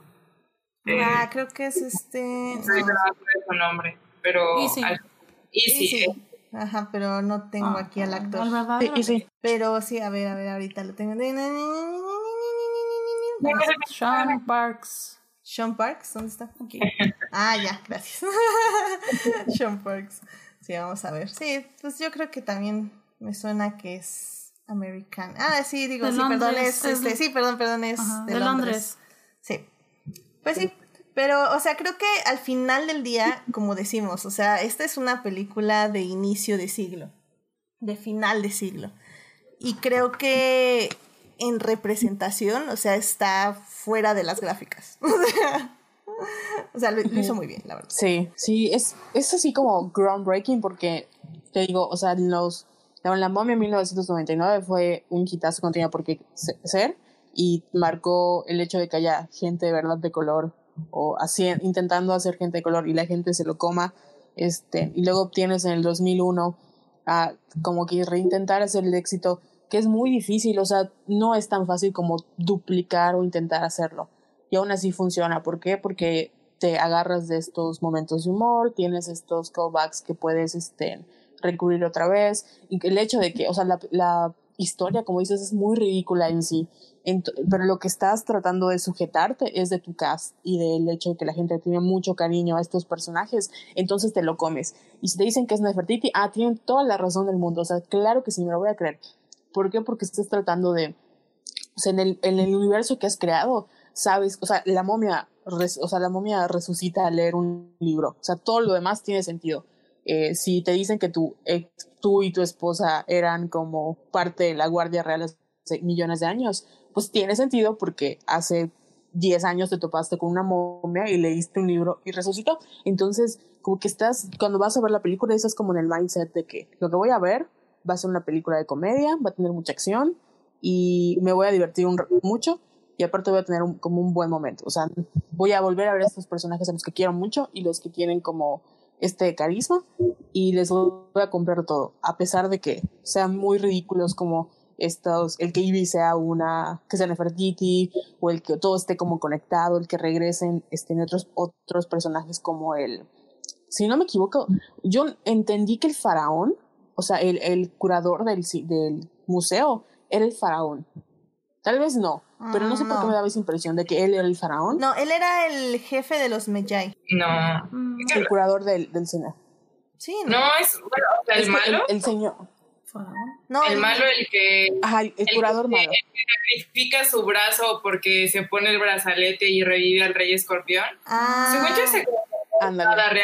O sea, él solo quiere poder y dominar al rey escorpión y ya, o sea, bueno, yo no recuerdo algo específico que digan, ah, bueno, su vida pasada era tal cosa o algo así. Porque de hecho, cuando está hablando con, con Imhotep de que lo revive, como que le dice él a, a Nefertiti eh, así como de, ay, no tengas miedo, no te va a hacer nada. Y ya es que ella así como de, yo no tengo, así de, I am not afraid. Y entonces ya le empieza a hablar así como en, eh, o sea, le empieza a hablar como en su otro idioma y ya. Ujú. Llamaremos Pero idioma Como dato curioso, Sí. que los, o sea, la producción no sabía, o sea, lo que escuchamos no es la pronunciación per se del egipcio como antiguo, porque no tienen ni idea cómo se pronuncia el egipcio antiguo, entonces ellos inventaron este, la pronunciación y todo lo que escuchamos es este, como una mezcla de entre lo nuevo y cómo creen que se debería pronunciar antiguamente, porque habían cosas, en la primera película, así la, como cuando empieza que te salen como las pirámides y que, o sea, el- creo que es Tebas, ¿no? Lo que te enseñan Tebas, está todo mal geográficamente, o sea, no tiene nada que ver las pirámides de Giza con, o de Giza con Tebas. Este, hay muchas cosas que, como que la arquitectura no coincide de acuerdo a los periodos, pero era parte de, como vender este universo de qué se supone que es Egipto. Y lo mismo pasa con el idioma, o sea, te están tratando de vender Egipto o Egipto antiguo, aunque no tenían ni idea de cómo era. Bueno, ahí lo que yo mencionaba hace rato es que sí tenían algunas cosas como que bien, como lo de eh, un poco del maquillaje y, y el vestuario, que es lo del video que les digo que hace esta comparación, o que esta este, doctora como que, bueno, hace un pequeño análisis sobre eso, entonces como que sí tienen algunas cosas que están bien, pero pues igual finalmente es una película y pues, pues es una película de acción. Yep, yep. El video del arqueólogo, ¿no? Que ve la momia. Ajá, Ah, es muy bueno. Igual soy fan de, de esa señora. Sí, es muy chida. Se viste súper cool. muy bien, muy bien. Em, pues bueno, eh, la verdad ya hay que ir cerrando esta sección. Entonces vamos a la tercera y última sección ya para dar nuestras conclusiones y un poco lo que pasó después del lanzamiento de esta segunda película. Así que pues vamos a nuestra tercera sección. He's Muy bien, pues ya estamos aquí en nuestra tercera y última sección del programa, donde hablaremos un poco de lo que siguió después de la momia y cómo repercutió en las películas que siguieron, porque sí hubo una repercusión efectivamente y, y no todo fue bonito. Eh, básicamente después de esta película, sí, ok, vamos a tener que decir que hubo una tercera película. Pero la verdad es que yo ya no la cuento porque ya ni siquiera fue el mismo director. O sea, estamos hablando de que hubo muchos problemas ya en producción, de qué se quería, de qué no se quería hacer. Y pues básicamente Stephen Sommers dijo, pues saben qué, o sea, esto no me está funcionando a mí. Eh, pues yo puedo revisar el guion, puedo producirla, pero pues yo aquí yo ya no voy a dirigir ni voy a escribirlo. Eh, entonces después pues de mucho eh, ir y venir, eh, la tercera película, la, mo- la momia, la tumba del emperador dragón, eh, fue dirigida por Rob Cohen y ya fue escrita por otras personas, este Alfred Gugg y Miles Miller, y ya nada más fue producida por Stephen Sommers. Pero pues ya, o sea, ni siquiera Rachel Weisz regresó. Eh, se dice que no regresó, dice el director que no quería interpretar una madre de un niño de 21 años, lo cual Rachel Weisz dijo, ah, ah, eres un idiota. No, eh, Rachel Weisz dijo que ya tenía otros proyectos y pues que no iba a mover su agenda por La Momia 3. Y hay rumores que dicen que efectivamente leyó el guion y dijo, esto es basura, con permiso. En cambio, pues Brendan Fraser, pues sí, ya tenía eh, la agenda libre para esto, entonces sí regresó a, a hacer su papel de Rick. Eh, esta película ya también fue en el 2008, es decir, ya fue unos siete años después de La momia regresa. Entonces, pues ya, ya digamos que de aquí ya habían capitalizado muchas cosas de la momia. O sea, ya con el éxito que habían tenido, ya habíamos tenido un parque de diversiones de la momia. eh, hubo unos cómics que salieron eh, antes de esta tercera parte. Y pues este hubo hasta videojuegos también de la tumba del emperador dragón. O sea, ya literalmente este se iban con todo para sacarle más jugo a, a la momia. Y pues lamentablemente pues no les funciona. O sea, bueno, no, yo creo que sí sacaron mucho dinero, no lo dudo para nada. Le fue bastante bien en los primeras eh, los primeros fines de semana. Pero pues evidentemente pues pues ya la crítica pues sí dijo, no, esto ya, esto sí ya es basura, así que bye bye y tampoco al público le gustó, eh, tiene como muy malas reseñas y bueno, pues se ve también en la recaudación como fue bajando estrepitosamente, ¿no? Pues aquí no sé eh, si alguna de ustedes quiera decir como algún tipo de conclusión sobre lo que nos dejó la momia o lo que les dejó personalmente la momia y la momia regresa como películas de acción eh, narrativa. No sé tú, Carol, si quieras decir algo. Aquí va mi tesis, no sé. pues antes para como hablar de eso, la, yo fui a ver la momia 3 al cine. En el 2008 estaba como en tercero de secundaria porque les digo que era súper fan. Y la vi y sí estaba así como de, oh, no puedo creer que, este, ¿por qué? o sea, terrible, ¿no? Porque habían muchas cosas que, o sea, como dices tú, cuando cambias el director y cambias la visión, se nota en el primer segundo. Eh, los colores, la manera en la que presentan los personajes, o sea, todo. Y pues es una película que nace en el 2008 cuando ya es la primera vez que, o sea, ya en el cine ya tenemos a Iron Man. Eh, ya estamos como en otro tipo de películas, ya tenemos otro tipo de CGI, ya el humor es totalmente diferente, las audiencias que crecimos con la momia ya teníamos como 15 años, entonces ya no puedes como colgarte o tratar de replicar una fórmula si no te adaptas bien o no tratas como de apelar a tu audiencia que ya no tiene la misma, que ya no se lo compra que cuando tenía como 7, 8 años. Y ¿qué les digo? Para, así la momia 1 es mi película favorita de la vida. Yo quería ser antropólogo porque pensaba que era lo que Ivy era, que en realidad es como egiptólogo slash arqueólogo, pero, o sea, yo estaba, yo estaba a punto, de hecho fue a la facultad de antropología porque era mi sueño ser este, antropólogo. Al final estudié comunicación, pero pues era eso. Y una de las cosas que más aprecio de, de la película es esto, que no es una película de aventura que contempla a la, o sea, la protagonista es Ivy aunque nos quieran vender como que Rick, la protagonista, la que revive a la momia, la que viaja a Egipto, la que tiene el conocimiento, la que salva al mundo, es y, los demás, que es algo que, pues como niña sí me impactó. O sea, la, nadie la cuestionó. No había una, creo que la única persona que la cuestionó fue el egiptólogo y es la broma así de que, ah, la sigue una mujer. ¿Qué más puede saber una mujer? y luego pasan a la escena como ella explicando, no, aquí estamos debajo de los pies de Anubis. Sí, eso es como la broma es explícitamente machista, o sea, está hecha ahí por ser machista. Y la película le contesta así, de, pues la, es una mujer la que está liderando y este, en la segunda parte ya te dicen, no, pues este, en la, la academia de Bembridge me ofreció ser como la directora y hacer la clase porque ella estaba frustrada porque no tenía como la suficiente experiencia por lo mismo de que era mujer de que no la dejaban y, o sea, no podía ser parte de esta academia, no podía ser parte como de este círculo cerrado. Y en la primera, yo recuerdo que estaba así impactada por eso, porque ella era una persona que leía mucho y algo que siempre digo en mi vida diaria es according to my readings, que cuando dice como de acuerdo a mis lecturas, porque todo lo que hace es una persona muy teórica, o sea, todo lo que ella dice, todo lo que ella mueve es porque se la ha pasado leyendo y porque se la ha pasado estudiando.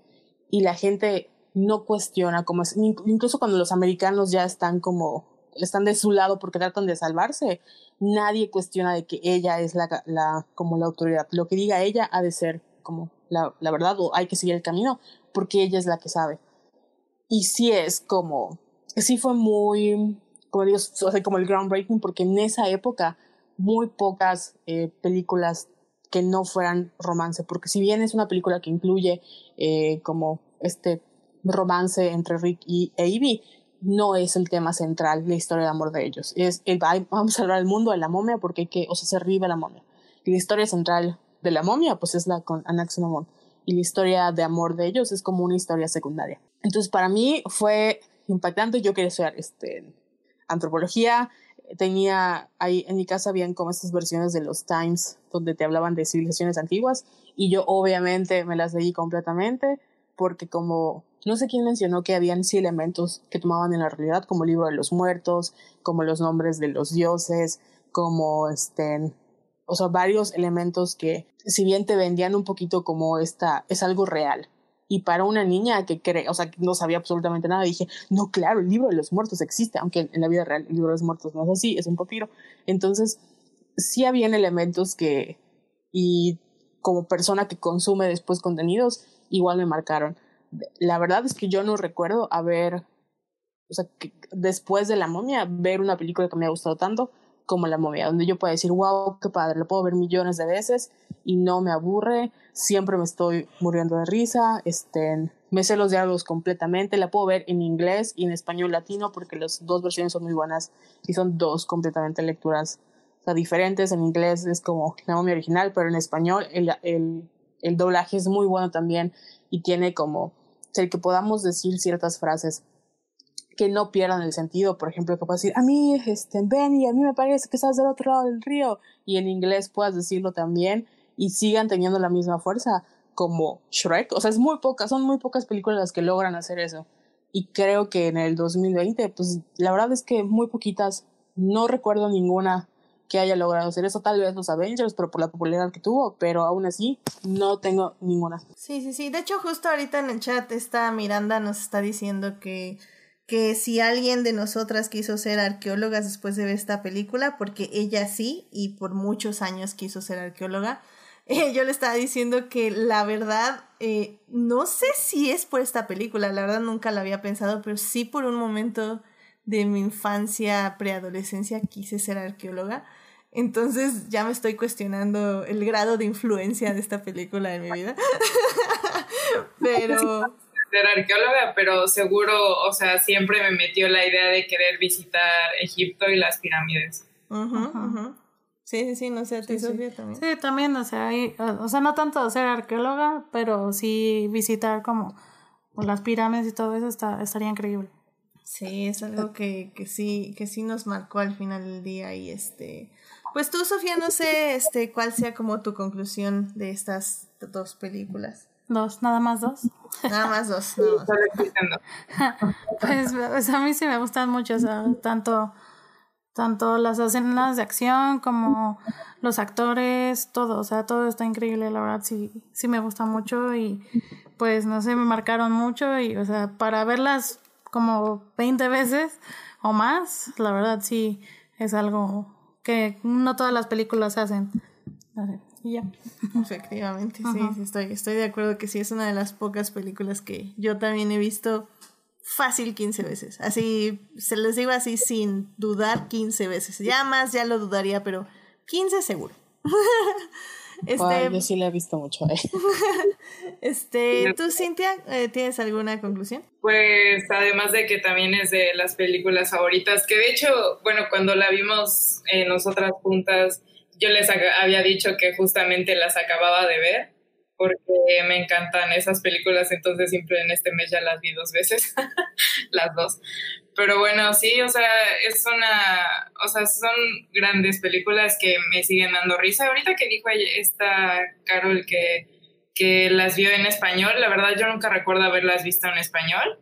Y eso que según yo siempre solo las veía de, de la tele, pero bueno, eh, o sea, como que pues sí me impactaron demasiado, me gustaron mucho y siempre, siempre las veo y no falla de que me sigan gustando, o sea, todo increíble, las amo demasiado. Solo existen dos. Sí, bueno, pues sí, la verdad yo ya no quiero agregar mucho más, creo que ya dijimos todo eso. Y sí, yo tampoco, por cierto, recuerdo haberlas visto en español, eh, lo cual también me parece curioso. Eh, creo que literal fue de los primeros DVDs que debimos haber comprado porque, porque sí, o sea, realmente yo recuerdo que siempre la vimos en DVD. Entonces, es, es algo curioso, la verdad no, no sabía el doblaje. Eh, sería interesante. Creo que justo como decimos en esa época los doblajes eran muy buenos. Eran mejores. Digo que ya, es una discusión aparte. la idea del doblaje. No solo la persona que hacía la voz, sino en el doblaje en sí. Ajá, el doblaje en sí. Pero bueno, sí, o sea, la verdad es que estoy de acuerdo con todas ustedes. Creo que en muchos aspectos nos marcaron por todo lo que ya hemos discutido la última hora y cachito. Y, y pues sí, la verdad, eh, sí tengo que mencionar que al final del día el, el remake que salió de la momia, bueno, más bien el reboot que salió de la momia con Tom Cruise, eh, ahorita les averiguo en qué año, porque la verdad no me acuerdo, pero fue muy Como reciente. 2017, Hace tres ¿no? años. Eh, Hace tres años. ¿Hace tres años? Bueno, Porque toqueaste a Tom Cruise. porque conocí a Tom Cruise, sí. Gracias a esa película conocí a Tom Cruise. Les digo algo, yo la, o sea, le intenté a ver en el, cuando salió porque Tom Cruise no me agrada como persona, pero por alguna razón he visto todas sus películas, o sea, he visto toda su filmografía porque creo que Claro. escoge muy buenos proyectos. Entonces, sí fue, o sea, la película tenía un, a un cast que a mí me gusta mucho. Tenía a Tom Cruise, tenía a Sofía Butella, tenía a Jake Johnson, que sale en New Girl y lo amo con todo mi corazón.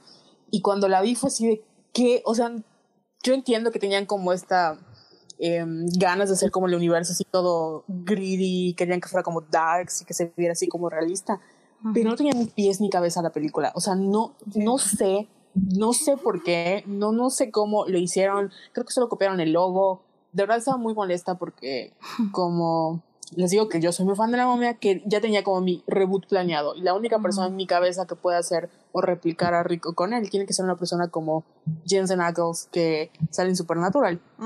El pa- papel de Dean, que es una persona que puede manejar, o sea, tiene, eh, es actor de comedia, pero física. O sea, que puede hacer comedia de acción y te lo puedes creer sin que sea, este, no sé, como, eh, o sea, como Brendan Fraser, que es un buen actor y tiene como este comic relief, pero también sabe hacer comedia. Entonces, si lo pegan, este, te puedes reír con él, o puedes sufrir, o puede tener como estas expresiones que él se le ha pasado haciendo todo esto en Supernatural. Y no, Tom, o sea, Tom Cruise sí es un buen actor y tiene lo suyo en acción, pero es más como, o sea, no te imaginas a Tom Cruise sufriendo. En todos los personajes que ha hecho Tom Cruise, Tom Cruise es el héroe siempre. Entonces no hay esta como vulnerabilidad que tiene eh, Rico con el de que sabes que él lo puede matar literalmente, no porque, porque no sea capaz de morir, sino porque es una persona muy humana. Y Tom Cruise no es una persona muy humana, es una como súper, es un super hombre que Sí. sabes que salta edificios y brinca y no te crees eso de que, ay, en cualquier momento se va a morir. No, o sea, Tom Cruise no puede morir, es imposible. Sí, no, y, y estoy de acuerdo. Y de hecho mencionaba hace ratito que, que de hecho sí sentí. De hecho me, me metí a Netflix porque también ahorita esta momia está en Netflix. Y la vi así como por cachitos, nada más como para refrescarme, porque recuerdo que nos la pasamos muy bien viéndola, porque este Sofía se ganó boletos para la sala VIP, entonces. Antes de conocer a Tom Cruise. Entonces, la vimos- ¿Conociste a Tom Cruise? Sí, sí, es que justamente por, justamente por eso, por la película, lo trajeron a México. Trajeron a Sofía Butela, a Anabel, a Tom y al director. Y entonces yo me gané este pues un meet and greet en Twitter, en Twitter. Me contesté unas preguntas y pude conocerlo, tomarme una foto con él y bueno, y una Estrechar su mano, estrechar- y una foto con todo el cast Verlo, nada creepy. y después nos re- a su hotel. Sí, no, y nos regalaron pases para verla en el VIP. Entonces, o sea, sí, sí recuerdo que. Sí, na- nada creepy aquí, ¿eh? Por si- Nada. Ah, ok, sigamos. Ay, sí, cuál. Solo es ser fan, ese es ser fan. Ay, sí. De corazón, de corazón. Ok, ok. Vale. Em, entonces yo recuerdo que, que sí la vi y sí dije, no, definitivamente esto no está funcionando.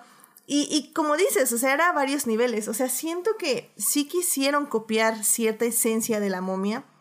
Pero obviamente, justo como dices, Carol, al intentar hacerla como más oscura, pues le quitas el grado de comedia e inocencia que tenía la momia de 1999.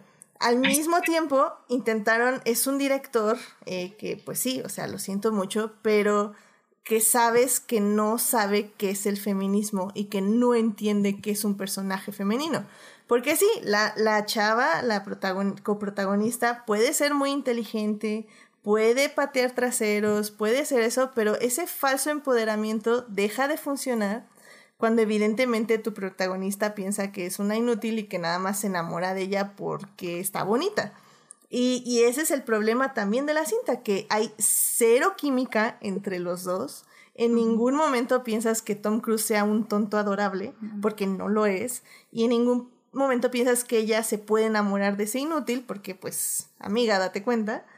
Y, y al final cuando él se sacrifica por ella, pues es completamente ridículo en cierta forma. Y, la, la, el personaje de Sofía Butela como la momia, pues también se me hace como súper conflictivo, no, no entiendo muy bien cuál es la idea de, de la venganza y resurrección. Digo, también la vi rápido, la verdad ni quería recordarla, nada más quería verla rápido, así como para medio acordarme de algo.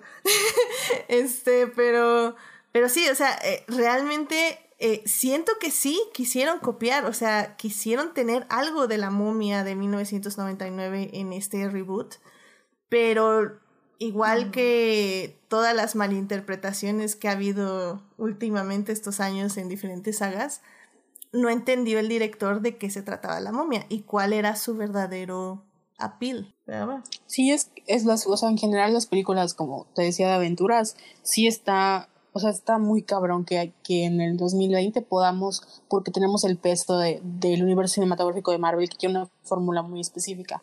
Incluso dentro de este universo, creo que fue hasta Guardianes de la Galaxia donde la gente dijo, ah, mira, o sea, sí puedes como crear un fenómeno desde cero que a todo el mundo le agrade. O sea, aunque no te gusten los superhéroes, puedes ver la película, le puedes entender y te vas a reír de ella y muy pocas como reboots logran como te digo Jura, este no Jurassic Park este um, Jumanji logró hacerlo porque en parte tenía como a la roca que igual era un, un o sea el personaje era así como súper invencible pero tenía esta vulnerabilidad de que era un niño en otra vida no pero no recuerdo haber visto abs- absolutamente otra película que me haya que haya dicho ok es una buena película de aventuras.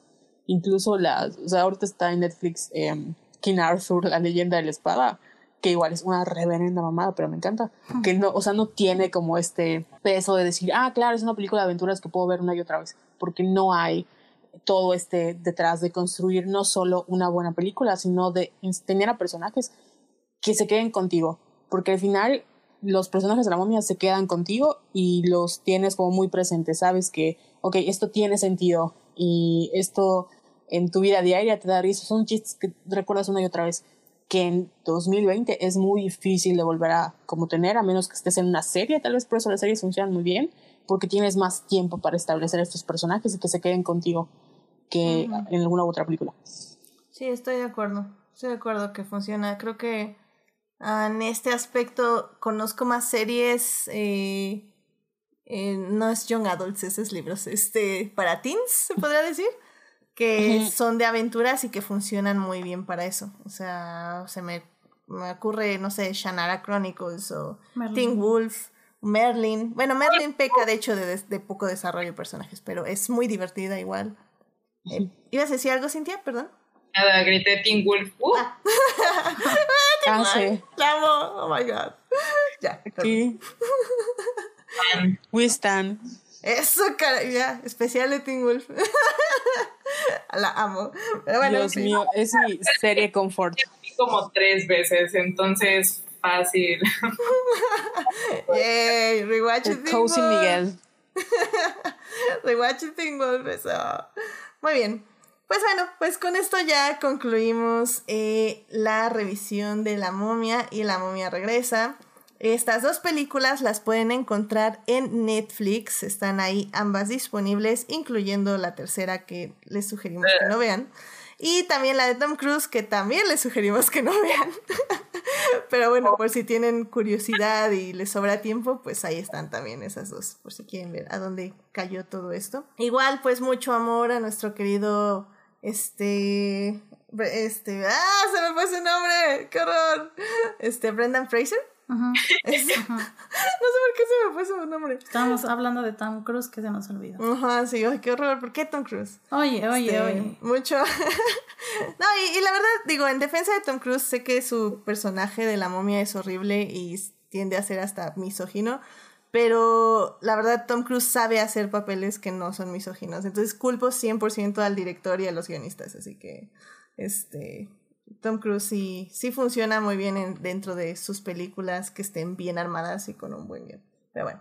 Eh, pero el, el asunto aquí era que le iba a enviar amor a Brendan Fraser porque ya después este, nos dio muchas películas increíbles, e incluyendo George de la Selva, que es otra gran película de female gaze. Eh, creo que es un actor que nos dio mucho eso, mucho female gaze, o tenía muchos proyectos de female gaze, lo cual me parece como súper interesante.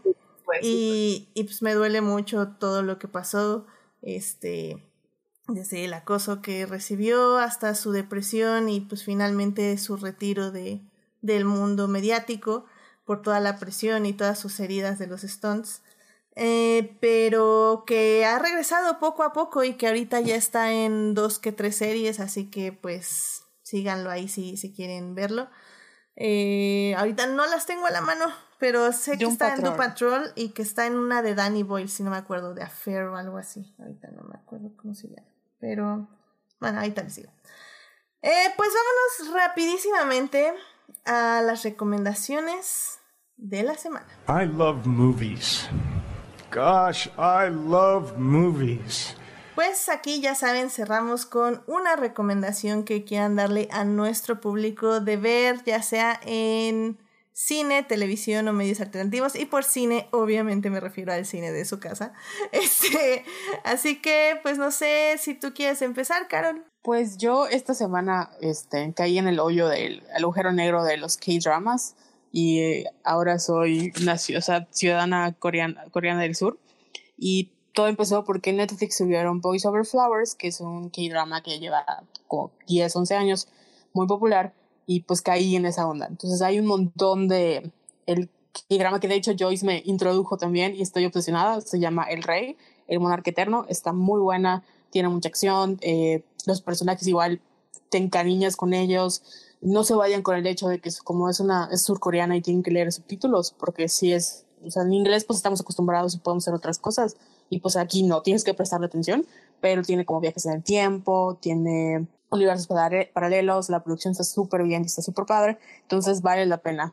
Son como, esta semana se estrena el último episodio y se acaba la serie, pero está muy buena. Justo eso te iba a preguntar porque sé que Joyce me la ha medio recomendado porque quería justo ver el final ella para recomendármela. Entonces, ya que acaba, ya me va a decir si sí la veo o no la veo. Pero sí me... Yo igual estoy así como de, ah, pero sí está, o sea, tiene mucho así como, la gente que ya se lo recomendé y la ha visto ha estado como shook, pero, Ok. ajá, no sé, me- el final me temo porque no sé qué vaya a pasar y hay cosas que, o sea, no puedo, de verdad estoy así con el pendiente de que mis faps no se mueran porque si no me van a arruinar completamente la serie, pero creo que vale la pena, si no han visto o si quieren como in- intrometer, intrometerse, como sumergirse en el mundo de los K-dramas, es una muy buena serie para, para empezar. Si no, si no quieren ver como Boys Over Flowers, que es básicamente una novela, pero pues una muy buena novela. Este.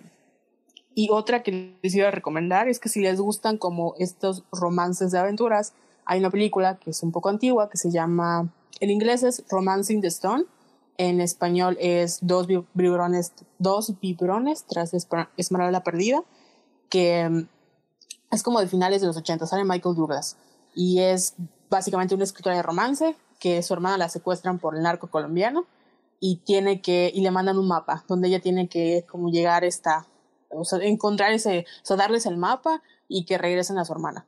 Es una película de aventuras es una como romantic suspense en los en los libros pero está muy buena la segunda parte que es mejor para mí se llama La joya del Nilo y tiene está igual ambientada en egipcio en egipcio en Egipto y es sobre esta escritora de romance también que regresa con Michael Douglas y está muy buena sale Danny DeVito Excelente, excelente. Grandes recomendaciones. Muchas gracias. Eh, pues, Sofía, ¿algo que nos quieras recomendar?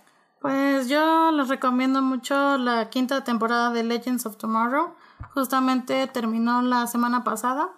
Este, la verdad es muy, muy buena. O sea, siento que ya que le agarraron el modo de la serie, que es como pues cómica. O sea, antes empezaron como tipo Arrow, ¿no? Y así, pero pues ya que agarraron la onda, siento que ya es muy buena serie. De hecho, uno de los últimos capítulos eh, hicieron como muchos guiños a varias series, como a Friends, a Star Trek, y la verdad estuvo muy bueno. A mí me, me encanta, o sea, la verdad, sí. Se las recomiendo. Muy bien, muy bien. Sí, es una serie que me tengo que poner al día. Ya nada, me faltan como cuatro capítulos, pero sí, igual creo que ya sí, sin terminarla ni nada, se las recomiendo también. Es, de la, es la única serie de CW que sigo siguiendo porque realmente tienen muy buenos guiones, muy divertidos y extravagantes y locos. Entonces, sí, muy gran recomendación. Eh, pues Cintia, ¿algo que gustes recomendar? Bueno, yo me adelanté, no pude evitarlo, pero vi Justice League Dark. Está muy buena, pero luego la vemos. Este, sí, pues nada, Justice League Dark, que es una película animada de Disney, de Disney, de Warner Brothers, que hacen todas estas películas de DC Comics y la verdad creo que son muy pocas las que no me gustan, si no es que ninguna.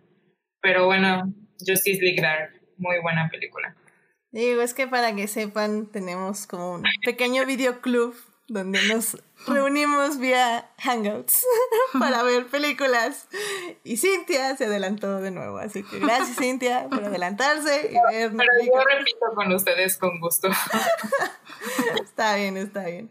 Y pues por último, eh, yo les quiero recomendar eh, la verdad no he visto como muchas series últimamente, pero sí estamos viendo Queer Eye, que ya salió su más reciente temporada, quinta temporada, aquí en Netflix. Y pues la verdad creo que ya no tiene como el mismo impacto que tenía la serie hace, bueno, en, en, como en el estreno de su primera temporada. Pero sí siento que siguen siendo um, historias relevantes y interesantes para, para reflexionar y para ver este cómo otras personas viven, cómo otras personas sienten y pues básicamente que todos pasamos por los mismos problemas, no solo de autoestima, sino de, de dudas, eh, falta de confianza, eh, identidad, etc, etc, etc. Entonces, eh, al final del día creo que es una serie bonita para ver mientras se hace otra cosa o si quieren ver en un rato de descanso. Eh, así que pues vean Queer quinta temporada. Eh, ahí están también las anteriores temporadas que también recomiendo. Y pues disfrútala. Ahorita en momentos como puso uno de los de las personas que está en Queer Eye, este Jonathan, Vanes. Este, él puso que, que sabe que son momentos difíciles en Estados Unidos y que la serie no lo va a arreglar, pero que espera que sirva, que la serie sirva de momentos de, para relajarse, para recuperarse y para seguir al día siguiente en las protestas. Así que, pues ahí está mi recomendación, Queer Eye, quinta temporada. Muy bien, pues con eso terminó el programa. Muchísimas gracias a todas por venir y por estar aquí. Este, pues muchísimas gracias Sofía por venir al programa. Eh, ¿Dónde te puede encontrar nuestro público? Este, sí, me pueden encontrar en Instagram y en Twitter como SSS Fallen Angel. Y gracias, gracias por invitarme. Muy bien, muy bien, gracias a ti. Cintia, muchísimas gracias por venir. Eh, ¿Dónde te pueden encontrar nuestros seguidores? Eh, solo Instagram como Cintia Marian. Excelente, muchísimas gracias. Gracias por invitarme a hablar de esta gran película. Bueno, grandes dos películas. gracias a ti por venir. Y Carol, muchísimas gracias por venir. Eh, ¿Dónde te pueden encontrar nuestros escuchas? en Twitter y en Instagram como arroba Venus Y sí, muchas gracias por, por invitarme a hablar de esta joya, esta obra maestra. Y pues perdón por llegar tarde, pero hoy sí que se fue el internet durante una hora casi en mi casa. Sí, dos más o menos. No, no te preocupes. Me, me, preocupaba por un momento porque sí, no, no te podía localizar. Y dije, ¿qué pasa? y yo sí, no. Pero sí estamos, o sea, Yucatán ahorita está, de hecho si pueden, bueno, hay algunas personas que están compartiendo para donar porque hay mucha gente que se quedó hoy sí sin nada porque las estuvo lloviendo como una semana fuerte. Entonces mucha gente perdió sus casas, sus cosechas, acá se inundó todo y pues sí, entre ellos este, he estado fallando mucho en internet. Claro, claro, de hecho si si me puedes compartir luego unos links de donación, con mucho gusto los pongo ahí en la página y en el Facebook para que sí, los pueda tener nuestro público. Muchas gracias. Cierto, a mí me pueden seguir en HTIDEA, ese es mi Twitter, donde hablo de Star Wars, Star Wars y cada vez menos Star Wars, ya hablo de otras cosas. Obviamente también estoy retuiteando muchas cosas de Black Lives Matter y también de todo lo que está pasando ahorita aquí en el país. Eh, también, por cierto, que no pueden seguir a Pamela, porque recuerdo que ella no da redes sociales, ahorita que acuerdo, pero tengo su reel por si lo quieren ver, lo que hace ella de trabajo. Así que también muchísimas gracias a Pam por acompañarnos en la primera sección de este programa. Este, gracias, Pam. Muchísimas gracias a todos los que nos acompañaron en vivo. Estuvo Miranda Campos, que aquí estuvo en el chat muy activa. Muchas gracias por venir, estar aquí en el programa. Estuvo Héctor al inicio, también estuvo Julián García, estuvo Edgar Pérez y estuvo Marcela Salgado. Muchísimas gracias por acompañarnos en este programa y muchísimas gracias a Julián García por los grandes este, memes que siempre me manda y que a veces se me olvida compartir en una u otra red social, pero ahora sí estuvieron en todas las redes sociales. Así que muchas gracias Julián este, por, por tus grandes aportaciones a este programa. Eh, también muchísimas gracias a quienes nos escuchan durante la semana en Heartis, Spotify y en iTunes. Recuerden que este programa estará disponible ahí a partir del miércoles en la mañanita. No se les olvide seguir este podcast en Facebook, en Instagram como Adictia-visual y suscribirse al canal de YouTube para que sepan cuándo, a qué hora están estos programas en vivo. Que bueno, que usualmente, si no es que casi siempre, son los lunes a las 9.30 de la noche. Pues la próxima semana ya tengo tema y ya casi tengo invitados. La verdad es que eh, como todos saben, nuestra no autora favorita acaba de mostrar de nuevo un poco su falta de esencia. este, respecto a temas este, de transgénero y etc, etc. Y la verdad es un tema que he querido tomar desde hace mucho tiempo con dos personas y que tal vez se van a unir otras más. Pero pues básicamente me encantaría discutir lo que es la cultura de cancelación, cómo el autor no se separa de la obra y la muerte del autor, Harry Potter Edition. Así que vamos a hablar de Harry Potter y vamos a hablar de cómo retomar o rescatar esta saga que nos marcó a muchísimas personas, pues después de todo lo que significa JK Rowling para este mundo.